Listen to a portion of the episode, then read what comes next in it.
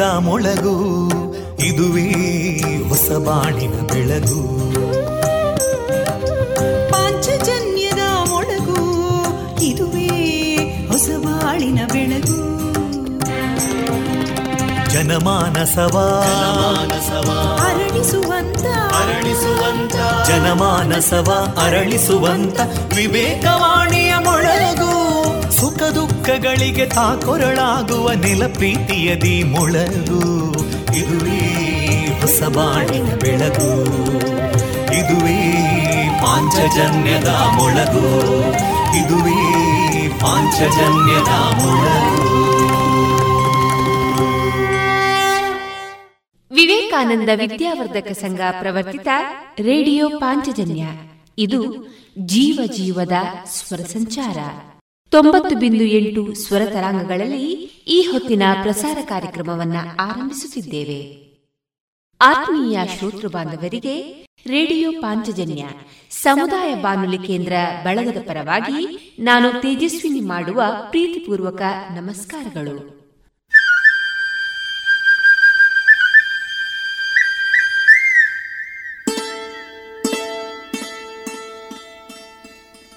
ಆತ್ಮೀಯ ಶ್ರೋತೃ ಬಾಂಧವರೆಲ್ಲರಿಗೂ ನಮಸ್ಕಾರ. ಇಂದು ಪ್ರಸಾರಗೊಳ್ಳಲಿರುವ ಕಾರ್ಯಕ್ರಮ ಇಂತಿದೆ. ಮೊದಲಿಗೆ ಭಕ್ತಿಗೀತೆಗಳು, ಮಾರುಕಟ್ಟೆ ಧಾರಣೆ, ಜಾಣ ಸುದ್ದಿಯಲ್ಲಿ ಜಾಣ ಜಾಣೆಯರು, ವೈದ್ಯ ದೇಹೋಭವ ಕಾರ್ಯಕ್ರಮದಲ್ಲಿ ಡಾಕ್ಟರ್ ಅರ್ಚನಾ ಕಾವೇರಿ ಅವರೊಂದಿಗಿನ ಸಂವಾದ, ಕೊನೆಯಲ್ಲಿ ಭರತ ವರ್ಷಾಮೃತ ಸರಣಿ ಕಾರ್ಯಕ್ರಮದ ಭಾಗ ಏಳು ಪ್ರಸಾರವಾಗಲಿದೆ.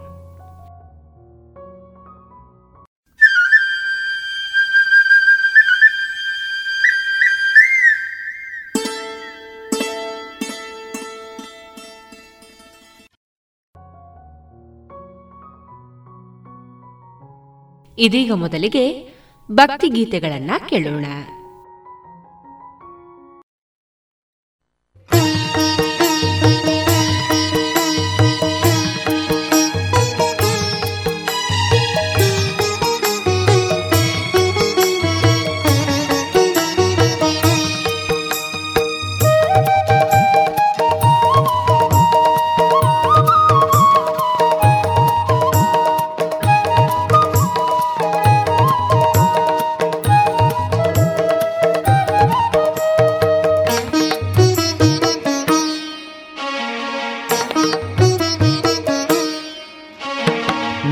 मूषिकवाहनमूलोकपालने श्रीमुखगणनाथ। मूषिकवाहनमूलोकपालने श्रीमुखगणनाथ। चामरकर्णने सिन्धूरवर्णने जय जय गणनाथ। जय जय गणनाथ మూషిక వాహనము లోకపాలని శ్రీముఖ గణనాథ మూషిక వాహనము లోకపాలని శ్రీముఖ గణనాథ చామర కర్ణని సింధూర వర్ణని జయ జయ గణనాథ. జయ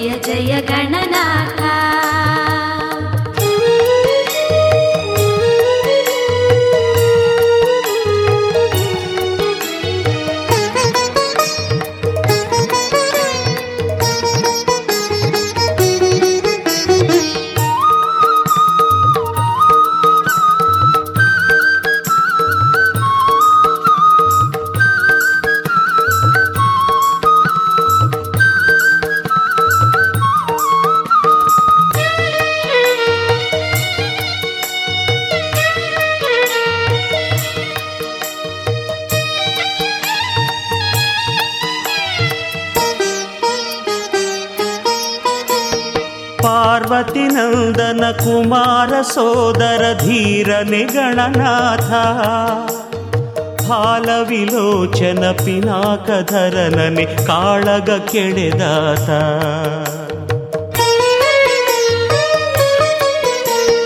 ಪಾರ್ವತಿ ನಂದನ ಕುಮಾರ ಸೋದರ ಧೀರನೆ ಗಣನಾಥ ಹಾಲವಿಲೋಚನ ಪಿನಾಕಧರನನೆ ಕಾಳಗ ಕೆಡೆದಾತ ಕೆಳೆದಾತ ಮೋರೆಯ ಭಿನ್ನಾದ ಕೋರೆಯ ಲಂಬೋದರ ನೀನು. ಆನೆಯ ಮೋರೆಯ ಭಿನ್ನಾದ ಕೋರೆಯ ಲಂಬೋದರ ನೀನು. ಜ್ಞಾನವ ನೀಡುವ, ಅಜ್ಞಾನ ನೀಗುವ ವಿದ್ಯಾಪತಿ ನೀನು. ಮೂಷಿಕ ವಾಹನ ಮೂಲೋಕ ಪಾಲನೆ ಶ್ರೀಮುಖ ಗಣನಾಥ मूषिकवाहनमूलोकपालने मूलोकपालनि श्रीमुख गणनाथा चामरकर्णनि सिन्दूरवर्णनि जय जय गणनाथा। जय जय गणनाथ।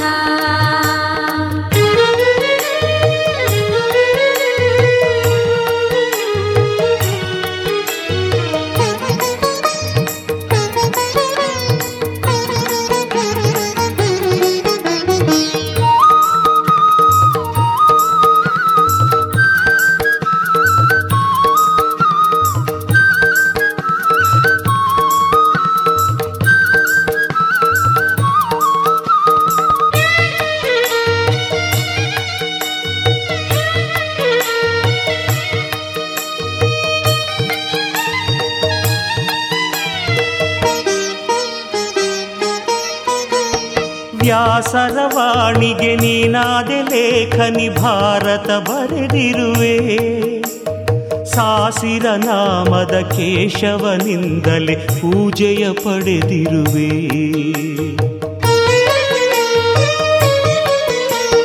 ವ್ಯಾಸರ ವಾಣಿಗೆ ನೀನಾದ ಲೇಖನಿ ಭಾರತ ಬರೆದಿರುವೆ.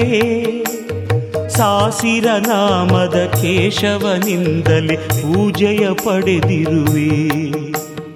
ಗೋಕರ್ಣ ಕ್ಷೇತ್ರದಿ ಆತ್ಮಲಿಂಗವನು ನೆಲೆಸಿದ ಗಣನಾಥ.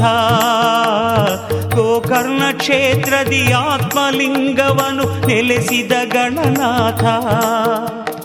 ರಾವಣ ಗರ್ವ ವಿಘಾತಿಸಿದಾತನೆ ದೇವನೇ ಗಣನಾಥ. ಮೂಷಿಕ ವಾಹನ ಮೂಲೋಕ ಪಾಲನೆ ಶ್ರೀಮುಖ ಗಣನಾಥ. ಮೂಷಿಕ ವಾಹನ ಮೂಲೋಕ ಪಾಲನೆ ಶ್ರೀಮುಖ ಗಣನಾಥ ಚಾಮರ ಕರ್ಣನೆ ಸಿಂಧೂರ ವರ್ಣನೆ ಜಯ ಜಯ ಗಣನಾಥ ಜಯ ಜಯ ಗಣನಾಥ ಜಯ ಜಯ ಗಣನಾಥ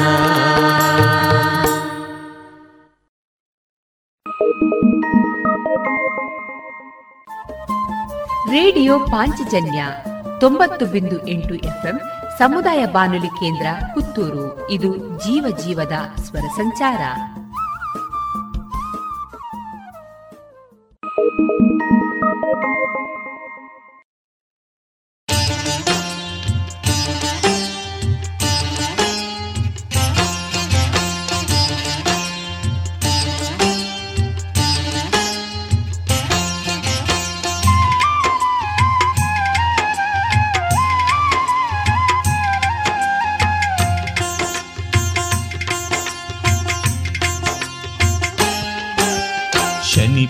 ಪರಮಾತ್ಮ ಶರಣೆಂದೆ ಭಕ್ತವತ್ಸಲ ನೀನೆಂದೆ ಶನಿ ಪರಮಾತ್ಮ ಶರಣೆಂದೆ ಭಕ್ತವತ್ಸಲ ನೀನೆಂದೆ ತಂದೆಯು ನೀನೆ ತಾಯಿಯು ನೀನೆ ತಂದೆಯು ನೀನೆ ತಾಯಿಯು ನೀನೆ ಬಂಧು ನೀನೆ ಬಳಗವು ನೀನೆ ಸಕಲ ಭಾಗ್ಯವು ನೀನೇನೆ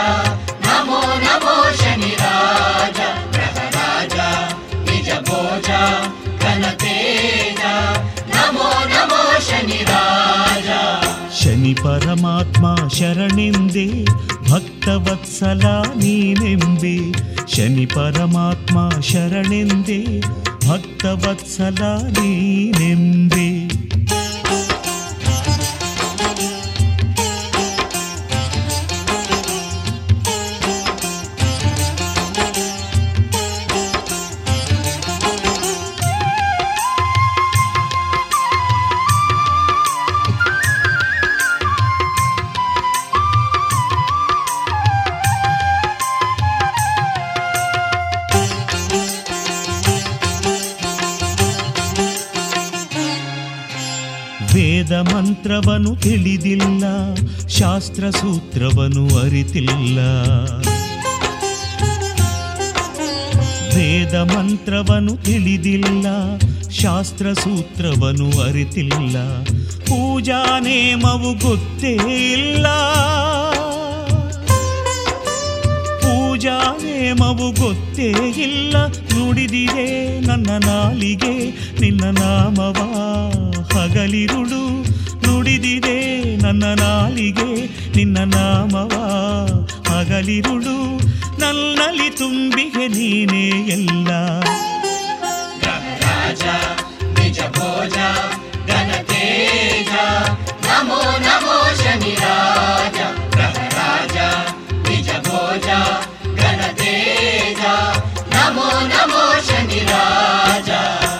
ಪರಮಾತ್ಮ ಶರಣೆಂದೆ ಭಕ್ತವತ್ಸಲ ನೀನೆಂಬೆ ಶನಿ ಪರಮಾತ್ಮ ಶರಣೆಂದೆ ಭಕ್ತವತ್ಸಲ ನೀನೆಂಬೆ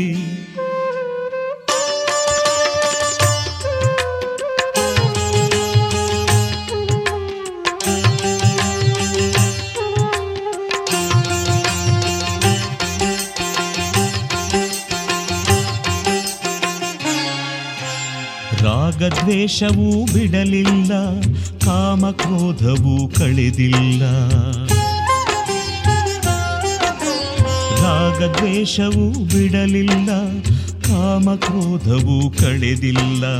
ಲೋಭ ಮೋಹಗಳ ಮರತಿಲ್ಲ ಲೋಭ ಮೋಹಗಳ ಮರತೇ ಇಲ್ಲ. ಎಲ್ಲವ ಮೀರಿ ಗೆಲ್ಲುವ ಛಲಬಲವನು ನೀ ನೀಡಯ್ಯ. ಎಲ್ಲವ ಮೀರಿ ಗೆಲ್ಲುವ ಛಲಬಲವನು ನೀ ನೀಡಯ್ಯ. ನೀನಿಲ್ಲದೇನಿಲ್ಲ ನೀನೇ ಜಗವೆಲ್ಲ.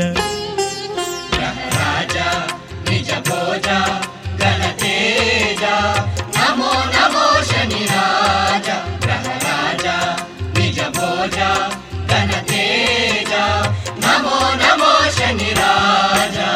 ಪರಮಾತ್ಮ ಶರಣೆಂದೆ ಭಕ್ತವತ್ಸಲ ನೀನೆಂಬೆ ಶನಿ ಪರಮಾತ್ಮ ಶರಣೆಂದೆ ಭಕ್ತವತ್ಸಲ ನೀನೆಂಬೆ ತಂದೆಯು ನೀನೆ ತಾಯಿಯು ನೀನೆ ತಂದೆಯು ನೀನೆ ತಾಯಿಯು ನೀನೆ ಬಂಧುವು ನೀನೆ ಬಳಗವು ನೀನೆ ಸಕಲ ಭಾಗ್ಯವು ನೀನೇನೆ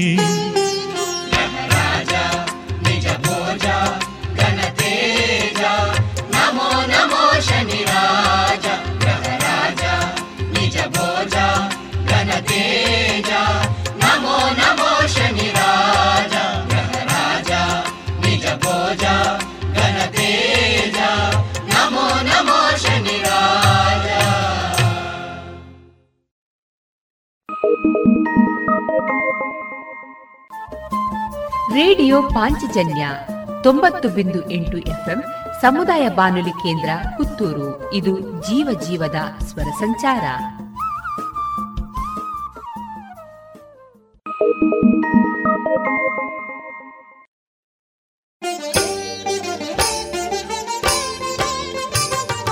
ಕೇಳಿರಿ ಕೇಳಿರಿ ಕೇಳಿರಿ ಕೇಳಿರಿ ಸ್ವಾಮಿಯ ಕಥನ.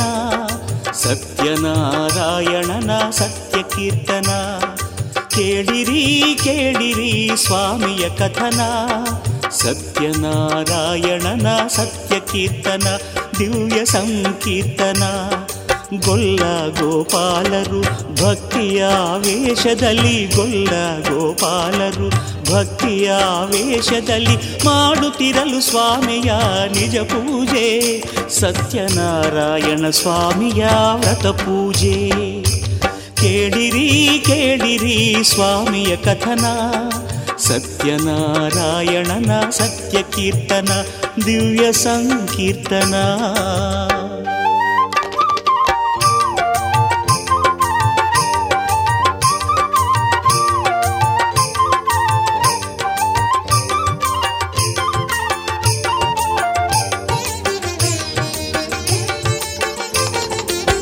ಕ್ಷತ್ರಿಯ ಕುಲರತ್ನ, ಅಂಗಧ್ವಜನು, ಕ್ರೂರ ಮೃಗಗಳ ಬೇಟೆಯಾಡಿದನು. ಕ್ಷತ್ರಿಯ ಕುಲರತ್ನ, ಅಂಗಧ್ವಜನು, ಕ್ರೂರ ಮೃಗಗಳ ಬೇಟೆಯಾಡಿದನು. ಕುದುರೆಯೂ ಬಳಲಿರಲು, ದೇಹವೂ ದಣಿದಿರಲು ಕುದುರೆಯೂ ಬಳಲಿರಲು ದೇಹವೂ ದಣಿದಿರಲು ಮರದ ನೆರಳಿಗೆ ಬಂದು ನಿಂತನು. ಸತ್ಯ ಸತ್ಯದೈವದ ಪೂಜೆ ಕಂಡನು.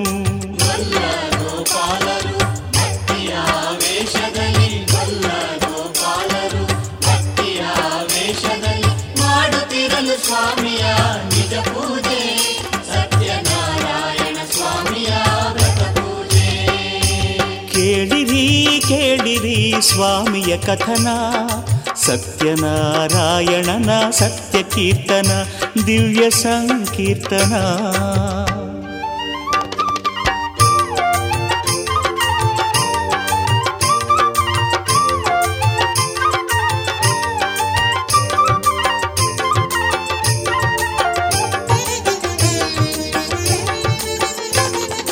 ದೈವವನು ನೆನೆಯದೆ, ದಾಸೋಹಂ ಎನ್ನದೆ, ದೈವವನು ನೆನೆಯದೆ, ದಾಸೋಹಂ ಎನ್ನದೆ, ಸಪಾದ ಪ್ರಸಾದ ಧಿಕ್ಕರಿಸಿದ.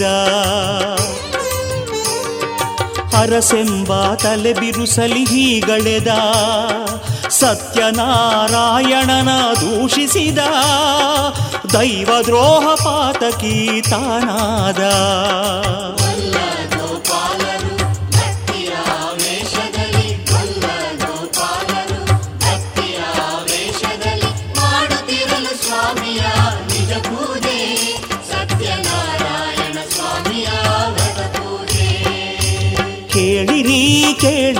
ಸ್ವಾಮಿಯ ಕಥನ ಸತ್ಯನಾರಾಯಣನ ಸತ್ಯ ಕೀರ್ತನ ದಿವ್ಯ ಸಂಕೀರ್ತನ.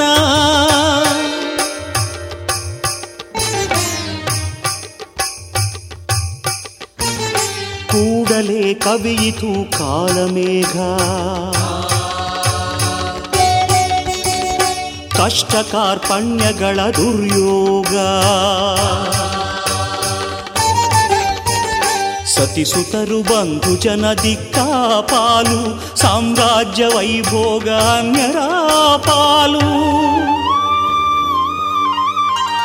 ಭಕ್ತಿಯ ಕೊಂಬೆಳಕು ಮನವನ್ನು ಬೆಳಗಿತು. ಹೃದಯ ಕತ್ತಲೆ ಕರಗಿ ಹಾಡಾಗಿ ಹರಿಯಿತು. ಸತ್ಯನಾರಾಯಣನೆ ತಾಯಿ ತಂದೆ ಸತ್ಯನಾರಾಯಣನೆ ಬಂಧು ಬಳಗ.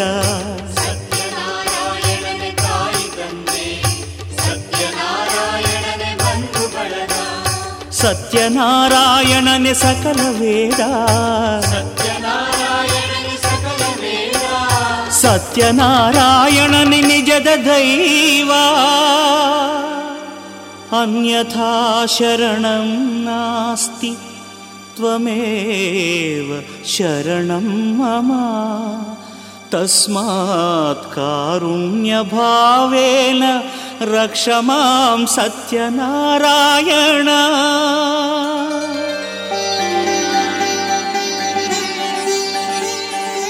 ರಾಜನಿಗೆ ಒದಗಿ ಬಂದಿತು ದೈವ ಬಲ ಮತ್ತೆ ದೊರಕಿತು ಸಕಲ ಸಿರಿ ಸಂಕುಲ.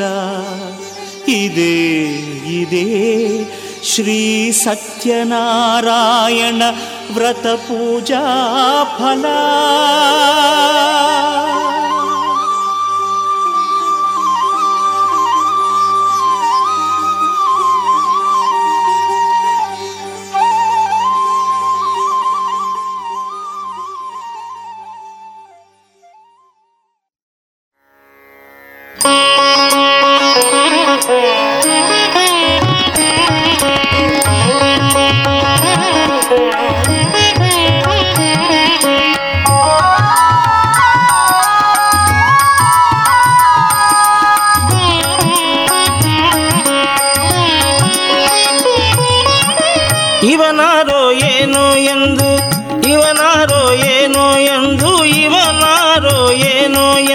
ಉದಾಸೀನ ಮಾಡದಲೆನ್ನ ಪವನ ಸಂಭೂತ ಒಲಿದು ತವ ಕದಿ ಕಾಯಬೇಕು.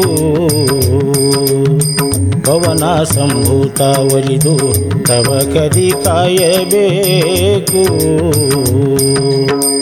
ಇವನಾರೋ ಏನೋ ಎಂದು, ಇವನಾರೋ ಏನೋ ಎಂದು ಇವನಾರೋ ಏನೋ ಎಂದು ಉದಾಸೀನ ಮಾಡದಲೆಯನ್ನ ಪವನ ಸಂಭೂತ ಒಲಿದು ತವ ಕದಿ ಕಾಯಬೇಕು.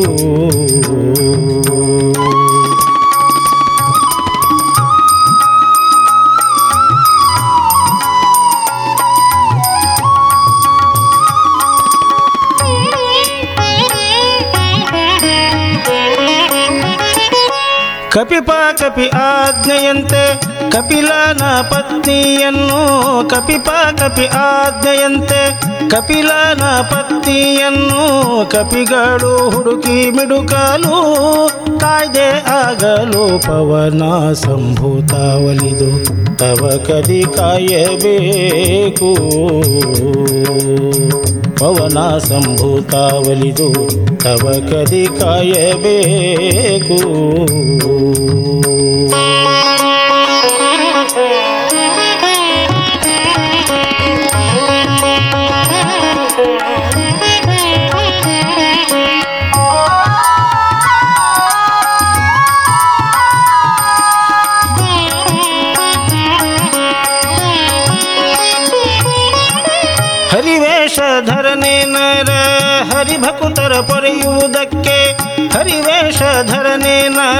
ನರ ಹರಿಭಕುತರ ಪೊರೆಯುವುದಕ್ಕೆ ಹರಿಯಂತೆ ಒದಗುವೆಯೋ ನೀನು? ಹರಿದಾಸನು ನಾನು, ಪವನ ಸಂಭೂತಾವಲಿದು ತವ ಕದಿ ಕಾಯಬೇಕು. ಪವನ ಸಂಭೂತಾವಲಿದು ತವ ಕದಿ ಕಾಯಬೇಕು.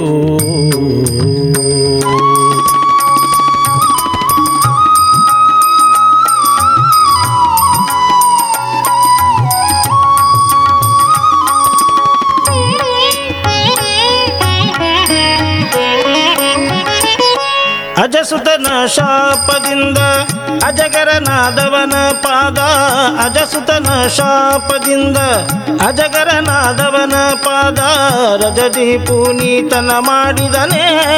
ಅಜ ಪದವಿಗೆ ಬಹನೆ ಪವನ ಸಂಭೂತ ಒಲಿದು ತವ ಕದಿ ಕಾಯಬೇಕು. ಪವನ ಸಂಭೂತ ಒಲಿದು ತವ ಕದಿ ಕಾಯಬೇಕು.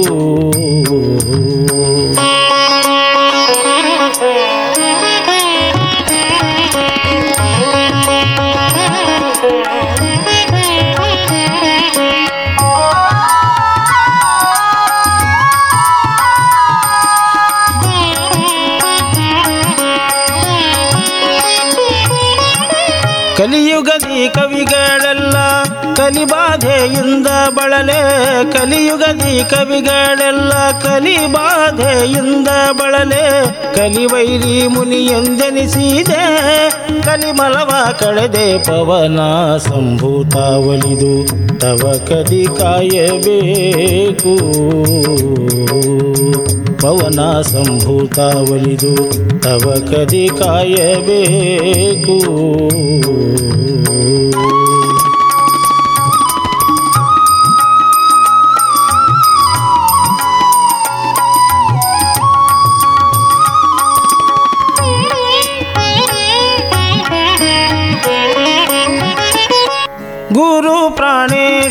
ವಿಠಲ ಹರಿಪಾರನೆಂಬೋ ಜ್ಞಾನ, ಗುರು ಪ್ರಾಣೇಶ ವಿಠಲ ಹರಿಪಾರನೆಂಬೋ ಜ್ಞಾನ, ಗುರು ಮಧ್ವರಾಯ ಕರುಣಿಸೋ, ಗುರುಮತಿಗಳ ಬಿಡಿಸೋ ಪವನ ಸಂಭೂತ ಒಲಿದು ತವ ಕದಿ ಕಾಯಬೇಕು. ಪವನ ಸಂಭೂತ ಒಲಿದು ತವ ಕದಿ ಕಾಯಬೇಕು. ಇವನಾರೋ ಏನೋ ಎಂದು, ಇವನಾರೋ ಏನೋ ಎಂದು, ಇವನಾರೋ ಏನೋ ಎಂದು ಉದಾಸೀನ ಮಾಡದಲೆಯನ್ನ ಪವನ ಸಂಭೂತ ಒಲಿದು ತವ ಕದಿ ಕಾಯಬೇಕು. ಪವನ ಸಂಭೂತ ಒಲಿದು ತವ ಕದಿ ಕಾಯಬೇಕು, ತವ ಕದಿ ಕಾಯಬೇಕು, ತವ ಕದಿ ಕಾಯಬೇಕು.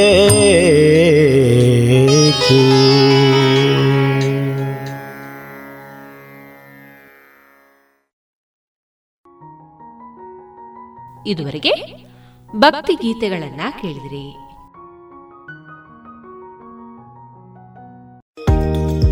ವಿವೇಕಾನಂದ ಪದವಿ ಪೂರ್ವ ಕಾಲೇಜು ಪುತ್ತೂರು. ಸಂಸ್ಕಾರದ ಜೊತೆಗೆ ಶಿಕ್ಷಣ ನೀಡುತ್ತಿರುವ ಏಕೈಕ ವಿದ್ಯಾಸಂಸ್ಥೆ CET NEET JEE KVPY CA foundation ಕೋರ್ಸ್ಗಳಿಗೆ ತರಬೇತಿ. ಸುಸಜ್ಜಿತ ವಿಶಾಲವಾದ ಪ್ರಯೋಗಾಲಯ, ನುರಿತ ಅಧ್ಯಾಪಕರ ತಂಡ. ಅರ್ಹ ಬಡ ವಿದ್ಯಾರ್ಥಿಗಳಿಗೆ ಉಚಿತ ಭೋಜನ ವ್ಯವಸ್ಥೆ, ವಿದ್ಯಾರ್ಥಿ ವೇತನ, ಉಚಿತ ಶಿಕ್ಷಣ. ವಿದ್ಯಾರ್ಥಿ ವಿದ್ಯಾರ್ಥಿನಿಯರಿಗೆ ಕಾಲೇಜು ಆವರಣದಲ್ಲಿ ಪ್ರತ್ಯೇಕ ವಸತಿ ನಿಲಯದ ವ್ಯವಸ್ಥೆಯೊಂದಿಗೆ ಗ್ರಂಥ ಭಂಡಾರವೂ ಲಭ್ಯ. ಮಾಹಿತಿಗೆ ಸಂಪರ್ಕಿಸಿ ಒಂಬತ್ತು ನಾಲ್ಕು ಎಂಟು ಮೂರು ಒಂದು ನಾಲ್ಕು ಆರು ಮೂರು ಮೂರು ಸೊನ್ನೆ.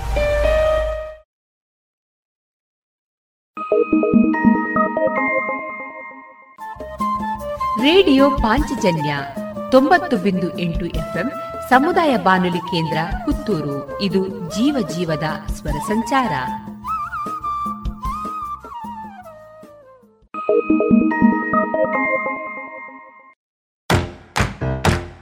ಬನ್ನಿ ಎಲ್ಲ ಸೇರಿ ಹೊಸ ಹೆಜ್ಜೆ ಇಡೋಣ. ಬನ್ನಿ ಹೊಸ ನಿರ್ಣಯ ಮಾಡಿ ಬಿಡೋಣ. ಮಾಸ್ಕ್ ಹಾಕದಿದ್ರೆ ದೂರೋಣ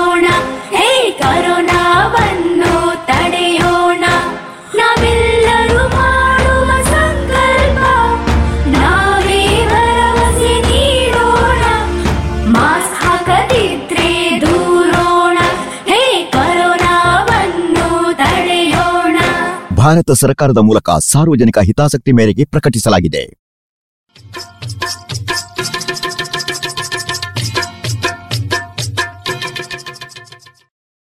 ಮಾರುಕಟ್ಟೆ ಧಾರಣೆ ಇತ್ತಿದೆ. ಹೊಸ ಅಡಿಕೆ ಮುನ್ನೂರ ಎಪ್ಪತ್ತ ಐದರಿಂದ ನಾಲ್ಕುನೂರ ಐವತ್ತು, ಹಳೆ ಅಡಿಕೆ ಮುನ್ನೂರ ಎಪ್ಪತ್ತರಿಂದ ಐನೂರ ಇಪ್ಪತ್ತು, ಡಬಲ್ ಚೋಲ್ ಮುನ್ನೂರ ಎಪ್ಪತ್ತ ಐದರಿಂದ ಐನೂರ ಇಪ್ಪತ್ತು, ಪಟೋರ ಇನ್ನೂರ ಎಂಬತ್ತರಿಂದ ಮುನ್ನೂರ ಅರವತ್ತು ಉಳ್ಳಿಗಡ್ಡೆ ನೂರ ಇಪ್ಪತ್ತ ಐದರಿಂದ ಇನ್ನೂರ ಎಪ್ಪತ್ತು, ಕರಿಗೋಟು ಇನ್ನೂರ ಇಪ್ಪತ್ತರಿಂದ ಇನ್ನೂರ ಎಪ್ಪತ್ತು, ಕಾಳುಮೆಣಸು ಮುನ್ನೂರ ಮೂವತ್ತರಿಂದ ಮುನ್ನೂರ ತೊಂಬತ್ತು, ಒಣಕೊಕ್ಕೋ ನೂರ ನಲವತ್ತರಿಂದ ನೂರ ಎಂಬತ್ತ ಮೂರು, ಹಸಿಕೊಕ್ಕೋ ಮೂವತ್ತ ಐದರಿಂದ ನಲವತ್ತ ಐದು, ಗ್ರೇಡ್ ನೂರ ಅರವತ್ತ ಎಂಟು ರೂಪಾಯಿ ಐವತ್ತು ಪೈಸೆ, ಲಾಟ್ ನೂರ ಐವತ್ತ ಎಂಟು ರೂಪಾಯಿ, ಸ್ಕ್ರ್ಯಾಪ್ ತೊಂಬತ್ತೊಂಬತ್ತರಿಂದ ನೂರ ಏಳು ರೂಪಾಯಿ.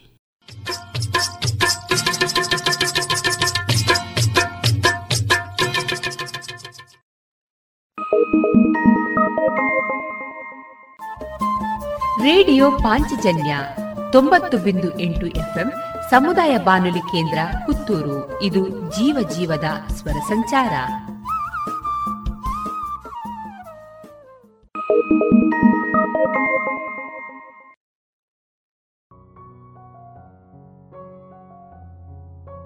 ಇನ್ನೇಕ ಜಾಣ ಸುದ್ದಿಯಲ್ಲಿ ಜಾಣ ಜಾಣೆಯರು.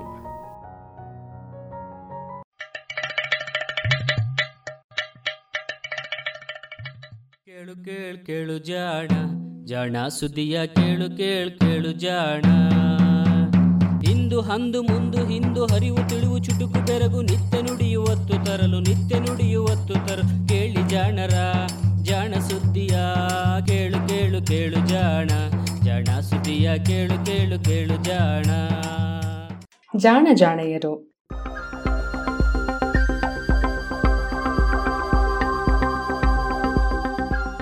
ಗಣಿತ ತತ್ವಜ್ಞಾನಿ.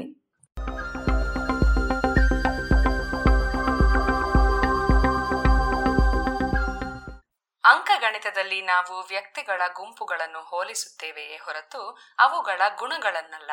ಅಲ್ಲಿ ಕೇವಲ ಆ ವ್ಯಕ್ತಿಗಳ ಬಹುತ್ವವನ್ನಷ್ಟೇ ಹೋಲಿಸುತ್ತೇವೆ. ಹೀಗೆ ಪರಿಗಣಿಸಿದಾಗ ಉದಾಹರಣೆಗೆ ಒಂದು ಜೋಡಿ ನಕ್ಷತ್ರಗಳು, ಒಂದು ಜೋಡಿ ಮನುಷ್ಯರು ಒಂದೇ, ಏಕೆಂದರೆ ಎರಡೂ ಜೋಡಿಗಳು. ಇವೆರಡನ್ನೂ ಇದೇ ಕಾರಣದಿಂದಾಗಿ ಒಂದೇ ಹೆಸರಿನಿಂದ, ಅರ್ಥಾತ್ ಅಂಕೆ ಎರಡು ಎನ್ನುವ ಹೆಸರಿನಿಂದ ಹೆಸರಿಸಿದ್ದೇವೆ. ಅಳತೆ, ಮಾಪನ ಶಾಸ್ತ್ರವು ಉದ್ದ ಅಥವಾ ಕಾಲದಂತಹ ಪರಿಮಾಣಗಳನ್ನು ಅಥವಾ ಇನ್ಯಾವುದೇ ಅಳೆಯಬಹುದಾದ ಪರಿಮಾಣಗಳನ್ನು ಅವುಗಳ ಮಾನಕಗಳೊಂದಿಗೆ ಹೋಲಿಸುತ್ತವೆ.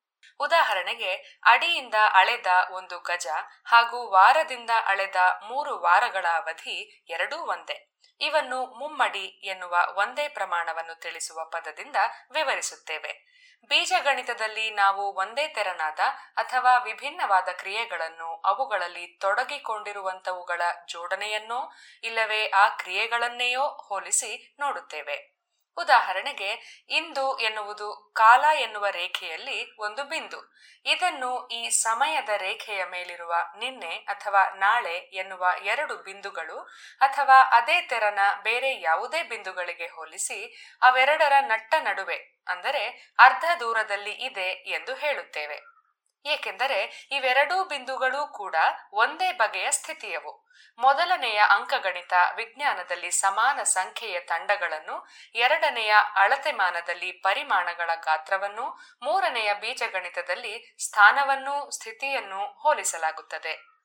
ಅಂಕಗಣಿತವೋ, ಮಾಪನ ವಿಜ್ಞಾನವೋ, ಬೀಜಗಣಿತವೋ, ನಮ್ಮ ಅಧ್ಯಯನದ ವಿಷಯ ಯಾವುದೇ ಆಗಿರಲಿ, ನಾವೆಲ್ಲರೂ ಮೂರು ಚಿಂತನ ಕ್ರಮಗಳಲ್ಲಿ ಯಾವುದಾದರೂ ಒಂದರ ಸದಸ್ಯರಾಗಿರುವುದು ಖಂಡಿತ. ಈ ಚಿಂತನ ಕ್ರಮಗಳೆಂದರೆ ತಾತ್ವಿಕ ಅಥವಾ ಥಿಯರಿಟಿಕಲ್, ರಾಚನಿಕ ಅಥವಾ ಫಿಲಾಲಜಿ, ಇಲ್ಲವೇ ಪ್ರಾಯೋಗಿಕ ಅಥವಾ ಅನ್ವಯಿಕ ಚಿಂತನ ಕ್ರಮಗಳು. ಬೀಜಗಣಿತದ ತತ್ವಶಾಸ್ತ್ರಜ್ಞರು ಅದನ್ನು ಒಂದು ಭಾಷೆಗಿಂತಲೂ ಹೆಚ್ಚು ಎಂದು ಹೇಳುವುದು ಒಂದು ರೀತಿಯಲ್ಲಿ ಸರಿ. ಏಕೆಂದರೆ ಬೀಜಗಣಿತದ ಭಾಷೆಯೇ ಬಲು ಸುಂದರ ಒಂದು ಅದ್ಭುತ ಭಾಗ ಹಾಗೂ ವಿಜ್ಞಾನದ ಅಧ್ಯಯನದಲ್ಲಿ ಬಲು ಪ್ರಮುಖ ಹಾಗೂ ಪ್ರಧಾನ. ಎಲ್ಲರ ಗಮನದಲ್ಲಿ ಅದಕ್ಕೆ ಅಧಿಕ ಪಾಲು ದೊರಕಿರುವುದು ಸಕಾರಣವೇ. ಇಂದಷ್ಟೇ ಅಲ್ಲ, ಬಲು ಹಿಂದಿನಿಂದಲೂ ಬೀಜ ಗಣಿತದಲ್ಲಿನ ಹೊಸ ಅನ್ವೇಷಣೆಗಳನ್ನು ರಾಚನಿಕ ಜೀವಗಳೇ ಮುಂದೂಡಿದ್ದುವು. ಆದ್ದರಿಂದ ನಾನು ಬೀಜಗಣಿತದ ತತ್ವವಿಜ್ಞಾನಿಯಾಗಿದ್ದೇನೆ ಎಂದು ಹೇಳಿಕೊಂಡು ಅದನ್ನೇ ನನ್ನ ಪ್ರಧಾನ ಗಮನವಾಗಿಟ್ಟುಕೊಂಡಿದ್ದರೂ ಇದಕ್ಕೆ ಪೂರಕವಾಗಿ ರಾಚನಿಕ ಅಧ್ಯಯನವನ್ನೂ ಮಾಡಲು ಇಚ್ಛಿಸುತ್ತೇನೆ. ಈ ನಿಟ್ಟಿನಲ್ಲಿ ನಮ್ಮಿಬ್ಬರ ನಡುವೆ ನಡೆದ ಹಳೆಯ ಸಂಭಾಷಣೆಗಳನ್ನು ನೆನಪಿಸುತ್ತಾ ಈ ವಿಜ್ಞಾನದ ಭಾಷೆಗೆ ಎಷ್ಟು ಪ್ರಮುಖ ಸ್ಥಾನವಿದೆ ಎಂಬುದನ್ನು ತಿಳಿಸಬಯಸುವೆ ಇದು ಹತ್ತೊಂಬತ್ತನೆಯ ಶತಮಾನದ ಪ್ರತಿಭಾವಂತ ಗಣಿತಜ್ಞನೊಬ್ಬ ತನ್ನ ಬಹಳ ಹಳೆಯ ವಿದ್ಯಾರ್ಥಿಯೊಬ್ಬನಿಗೆ ಬರೆದ ಪತ್ರದಲ್ಲಿ ಗಣಿತದ ವಿವಿಧ ಶಾಖೆಗಳ ಬಗ್ಗೆ ತಿಳಿ ಹೇಳಿದ ಲೇಖ. ತನ್ನನ್ನು ಗಣಿತದ ತತ್ವಶಾಸ್ತ್ರಜ್ಞ ಎಂದು ಕರೆದುಕೊಂಡ ಈ ಪ್ರತಿಭಾವಂತ ಗಣಿತದಲ್ಲಿ ಇಂದಿಗೂ ಚರ್ಚೆಯಲ್ಲಿರುವ ಕ್ವಾರ್ಟರ್ನಿಯಂ ಎನ್ನುವ ವಿಶೇಷ ಬೀಜಗಣಿತದ ಸಂಬಂಧಗಳನ್ನು ಗುರುತಿಸಿದ ಐರ್ಲೆಂಡಿನ ಸುಪ್ರಸಿದ್ಧ ಗಣಿತಜ್ಞ ವಿಲಿಯಂ ರೋವರ್ ಹ್ಯಾಮಿಲ್ಟನ್. ಇಂದು ಆಗಸ್ಟ್ ನಾಲ್ಕು, ಈತ ಹುಟ್ಟಿದ ದಿನ.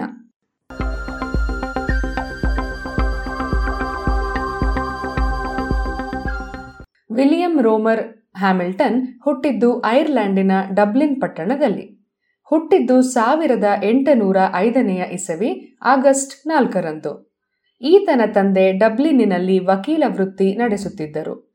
ಈತ ಒಂದು ವರ್ಷದ ಶಿಶುವಾಗಿದ್ದಾಗಲೇ ಈತನ ತಂದೆ ತಾಯಂದಿರು ಮಗನನ್ನು ಸಾಕು ಎಂದು ಚಿಕ್ಕಪ್ಪನ ಬಳಿ ಬಿಟ್ಟು ಬಿಟ್ಟಿದ್ದರು ವಿಲಿಯಂ ಹ್ಯಾಮಿಲ್ಟನ್ ಹೀಗೆ ತನ್ನ ಬಾಲ್ಯವನ್ನೆಲ್ಲ ಡಬ್ಲಿನ್ನಿನಿಂದ ಮೂವತ್ತು ಕಿಲೋಮೀಟರ್ ದೂರವಿದ್ದ ಹಳ್ಳಿಯಲ್ಲಿ ಪಾದ್ರಿಯಾಗಿದ್ದ ತನ್ನ ಚಿಕ್ಕಪ್ಪ ಜೇಮ್ಸ್ ಹ್ಯಾಮಿಲ್ಟನ್ನ ಬಳಿ ಕಳೆದ.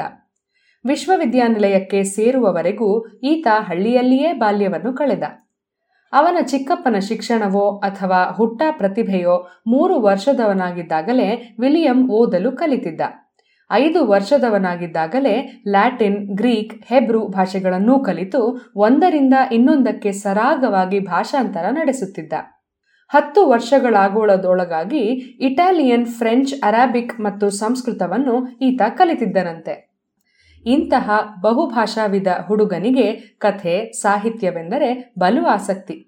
ಅಷ್ಟು ಚಿಕ್ಕ ವಯಸ್ಸಿನಲ್ಲಿಯೇ ಇಂಗ್ಲಿಶಿನ ಸುಪ್ರಸಿದ್ಧ ಕವಿಗಳು ಹಾಗೂ ಕಥೆಗಾರರ ಪುಸ್ತಕಗಳನ್ನೆಲ್ಲ ಓದಿಕೊಂಡಿದ್ದ. ಇಂತಹ ಹುಡುಗ ಅನಂತರ ಗಣಿತದತ್ತ ವಾಲಿದ್ದು ವಿಚಿತ್ರವಾದರೂ ಸತ್ಯ. ಈತ ಹದಿನೈದನೆಯ ವಯಸ್ಸಿನವನಾಗಿದ್ದಾಗ ಡಬ್ಲಿನ್ನಿಗೆ ಜೇರಾ ಕೋಲ್ಬರ್ನ್ ಎನ್ನುವ ಅಮೆರಿಕನ್ ಬಾಲಕ ಬಂದಿದ್ದ. ಈತ ಅಲ್ಲಿನ ಹಲವು ಸಭೆಗಳಲ್ಲಿ ತನ್ನ ಗಣಿತ ಪ್ರತಿಭೆಯನ್ನು ತೋರಿದ್ದ. ಯಾವುದೇ ಲೆಕ್ಕಗಳನ್ನು ಕೇಳಿದ್ದರೂ ಕ್ಷಣಾರ್ಧದಲ್ಲಿ ಅದಕ್ಕೆ ಉತ್ತರವನ್ನು ನೀಡುತ್ತಿದ್ದ. ಇದು ಬಾಲಕ ವಿಲಿಯಮನನ್ನು ಆಕರ್ಷಿಸಿತು. ಅಂದಿನಿಂದ ಬಲು ಉದ್ದುದ್ದವಾದ ಲೆಕ್ಕಗಳನ್ನು ಮನಸ್ಸಿನಲ್ಲಿಯೇ ಗಣಿಸಲು ವಿಲಿಯಂ ಹ್ಯಾಮಿಲ್ಟನ್ ಆರಂಭಿಸಿದ. ಇದು ಆತನ ಬದುಕನ್ನೇ ಬದಲಾಯಿಸಿತು. ಹ್ಯಾಮಿಲ್ಟನ್ ಗಣಿತಜ್ಞನಾಗಲು ತೀರ್ಮಾನಿಸಿಬಿಟ್ಟ. ಹದಿನಾರನೇ ವಯಸ್ಸಿನಲ್ಲಿಯೇ ಈತ ಅಂದಿನ ಕಾಲದ ಸುಪ್ರಸಿದ್ಧ ಗಣಿತಜ್ಞರಾಗಿದ್ದ ಐಸ್ಯಾಕ್ ನ್ಯೂಟನ್ ಹಾಗೂ ಲ್ಯಾಪ್ಲಾಸನ ಉದ್ಗ್ರಂಥಗಳನ್ನು ಓದಿ ಅರಗಿಸಿಕೊಂಡಿದ್ದ. ಇಂದಿಗೂ ಈ ಪುಸ್ತಕಗಳನ್ನು ಓದಿ ಸಂಪೂರ್ಣವಾಗಿ ಅರ್ಥ ಮಾಡಿಕೊಳ್ಳುವುದು ಸುಲಭ ಸಾಧ್ಯದ ಮಾತಲ್ಲ. ಈ ಎಲ್ಲ ವಿಷಯಗಳನ್ನು ಈತ ತನ್ನ ದಿನಚರಿಯಲ್ಲಿ ವಿವರವಾಗಿ ನಮೂದಿಸಿದ್ದಾನೆ. ಹಾಗಂತ ಈತ ನಮ್ಮ, ನಿಮ್ಮ ಹಾಗೆ ಬೆಳಗ್ಗೆ ಬೇಗನೆ ಎದ್ದು ಅಧ್ಯಯನದಲ್ಲಿ ತೊಡಗಿಕೊಳ್ಳುತ್ತಿದ್ದ ಎಂದುಕೊಳ್ಳಬೇಡಿ. ಚಿಕ್ಕಪ್ಪ ಮೇಲ್ಮಹಡಿಯಲ್ಲಿ ಮಲಗುತ್ತಿದ್ದ ವಿಲಿಯಮನ ಅಂಗಿಗೆ ಒಂದು ದಾರವನ್ನು ಕಟ್ಟಿರುತ್ತಿದ್ದನಂತೆ. ಬೆಳಗ್ಗೆ ಆ ದಾರವನ್ನು ಜೋರಾಗಿ ಎಳೆದು ವಿಲಿಯಮನನ್ನು ಏಳಿಸುತ್ತಿದ್ದನಂತೆ. ಇಂತಹ ಬಾಲ್ಯ ಪ್ರತಿಭೆ ಅನಂತರ ಡಬ್ಲಿನ್ನಿನ ಟ್ರಿನಿಟಿ ಕಾಲೇಜನ್ನು ಸೇರಿ ಗಣಿತ ಕಲಿಯಲು ಆರಂಭಿಸಿದ. ತರಗತಿಯಲ್ಲಿ ಸದಾ ಮುಂದಾಗಿಯೇ ಇರುತ್ತಿದ್ದ ವಿಲಿಯಂ ಹ್ಯಾಮಿಲ್ಟನ್ ಕಾಲೇಜಿನಲ್ಲಿ ಇದ್ದಾಗಲೇ ಗಣಿತ ಸಂಶೋಧನೆಯಲ್ಲಿ ತೊಡಗಿಕೊಂಡು ಶೋಧ ಪ್ರಬಂಧಗಳನ್ನು ಬರೆದಿದ್ದ. ಈತನ ಪ್ರಪ್ರಥಮ ಶೋಧ ಪ್ರಬಂಧ a theory of systems of rays ದ್ಯುತಿವಿಜ್ಞಾನದ ಮೇಲೆ ಸಾಕಷ್ಟು ಪ್ರಭಾವ ಬೀರಿತ್ತು. ಬೆಳಕಿನ ಕಿರಣಗಳು ವಿವಿಧ ಮಾಧ್ಯಮಗಳಲ್ಲಿ ಹೇಗೆ ಚಲಿಸುತ್ತವೆ ಎನ್ನುವ ಬಗ್ಗೆ ಸಾಕಷ್ಟು ಸಂಶೋಧನೆಗಳು ನಡೆದಿದ್ದುವು. ಈ ಎಲ್ಲ ಅಧ್ಯಯನಗಳಲ್ಲಿಯೂ ಒಂದು ಸಾಮಾನ್ಯ ನಿಯಮವಿದೆ.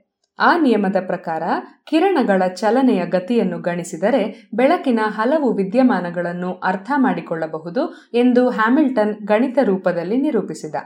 ಇದನ್ನು ಮಾಡಿದಾಗ ಆತನಿಗೆ ಕೇವಲ ಇಪ್ಪತ್ತೊಂದು ವಯಸ್ಸು.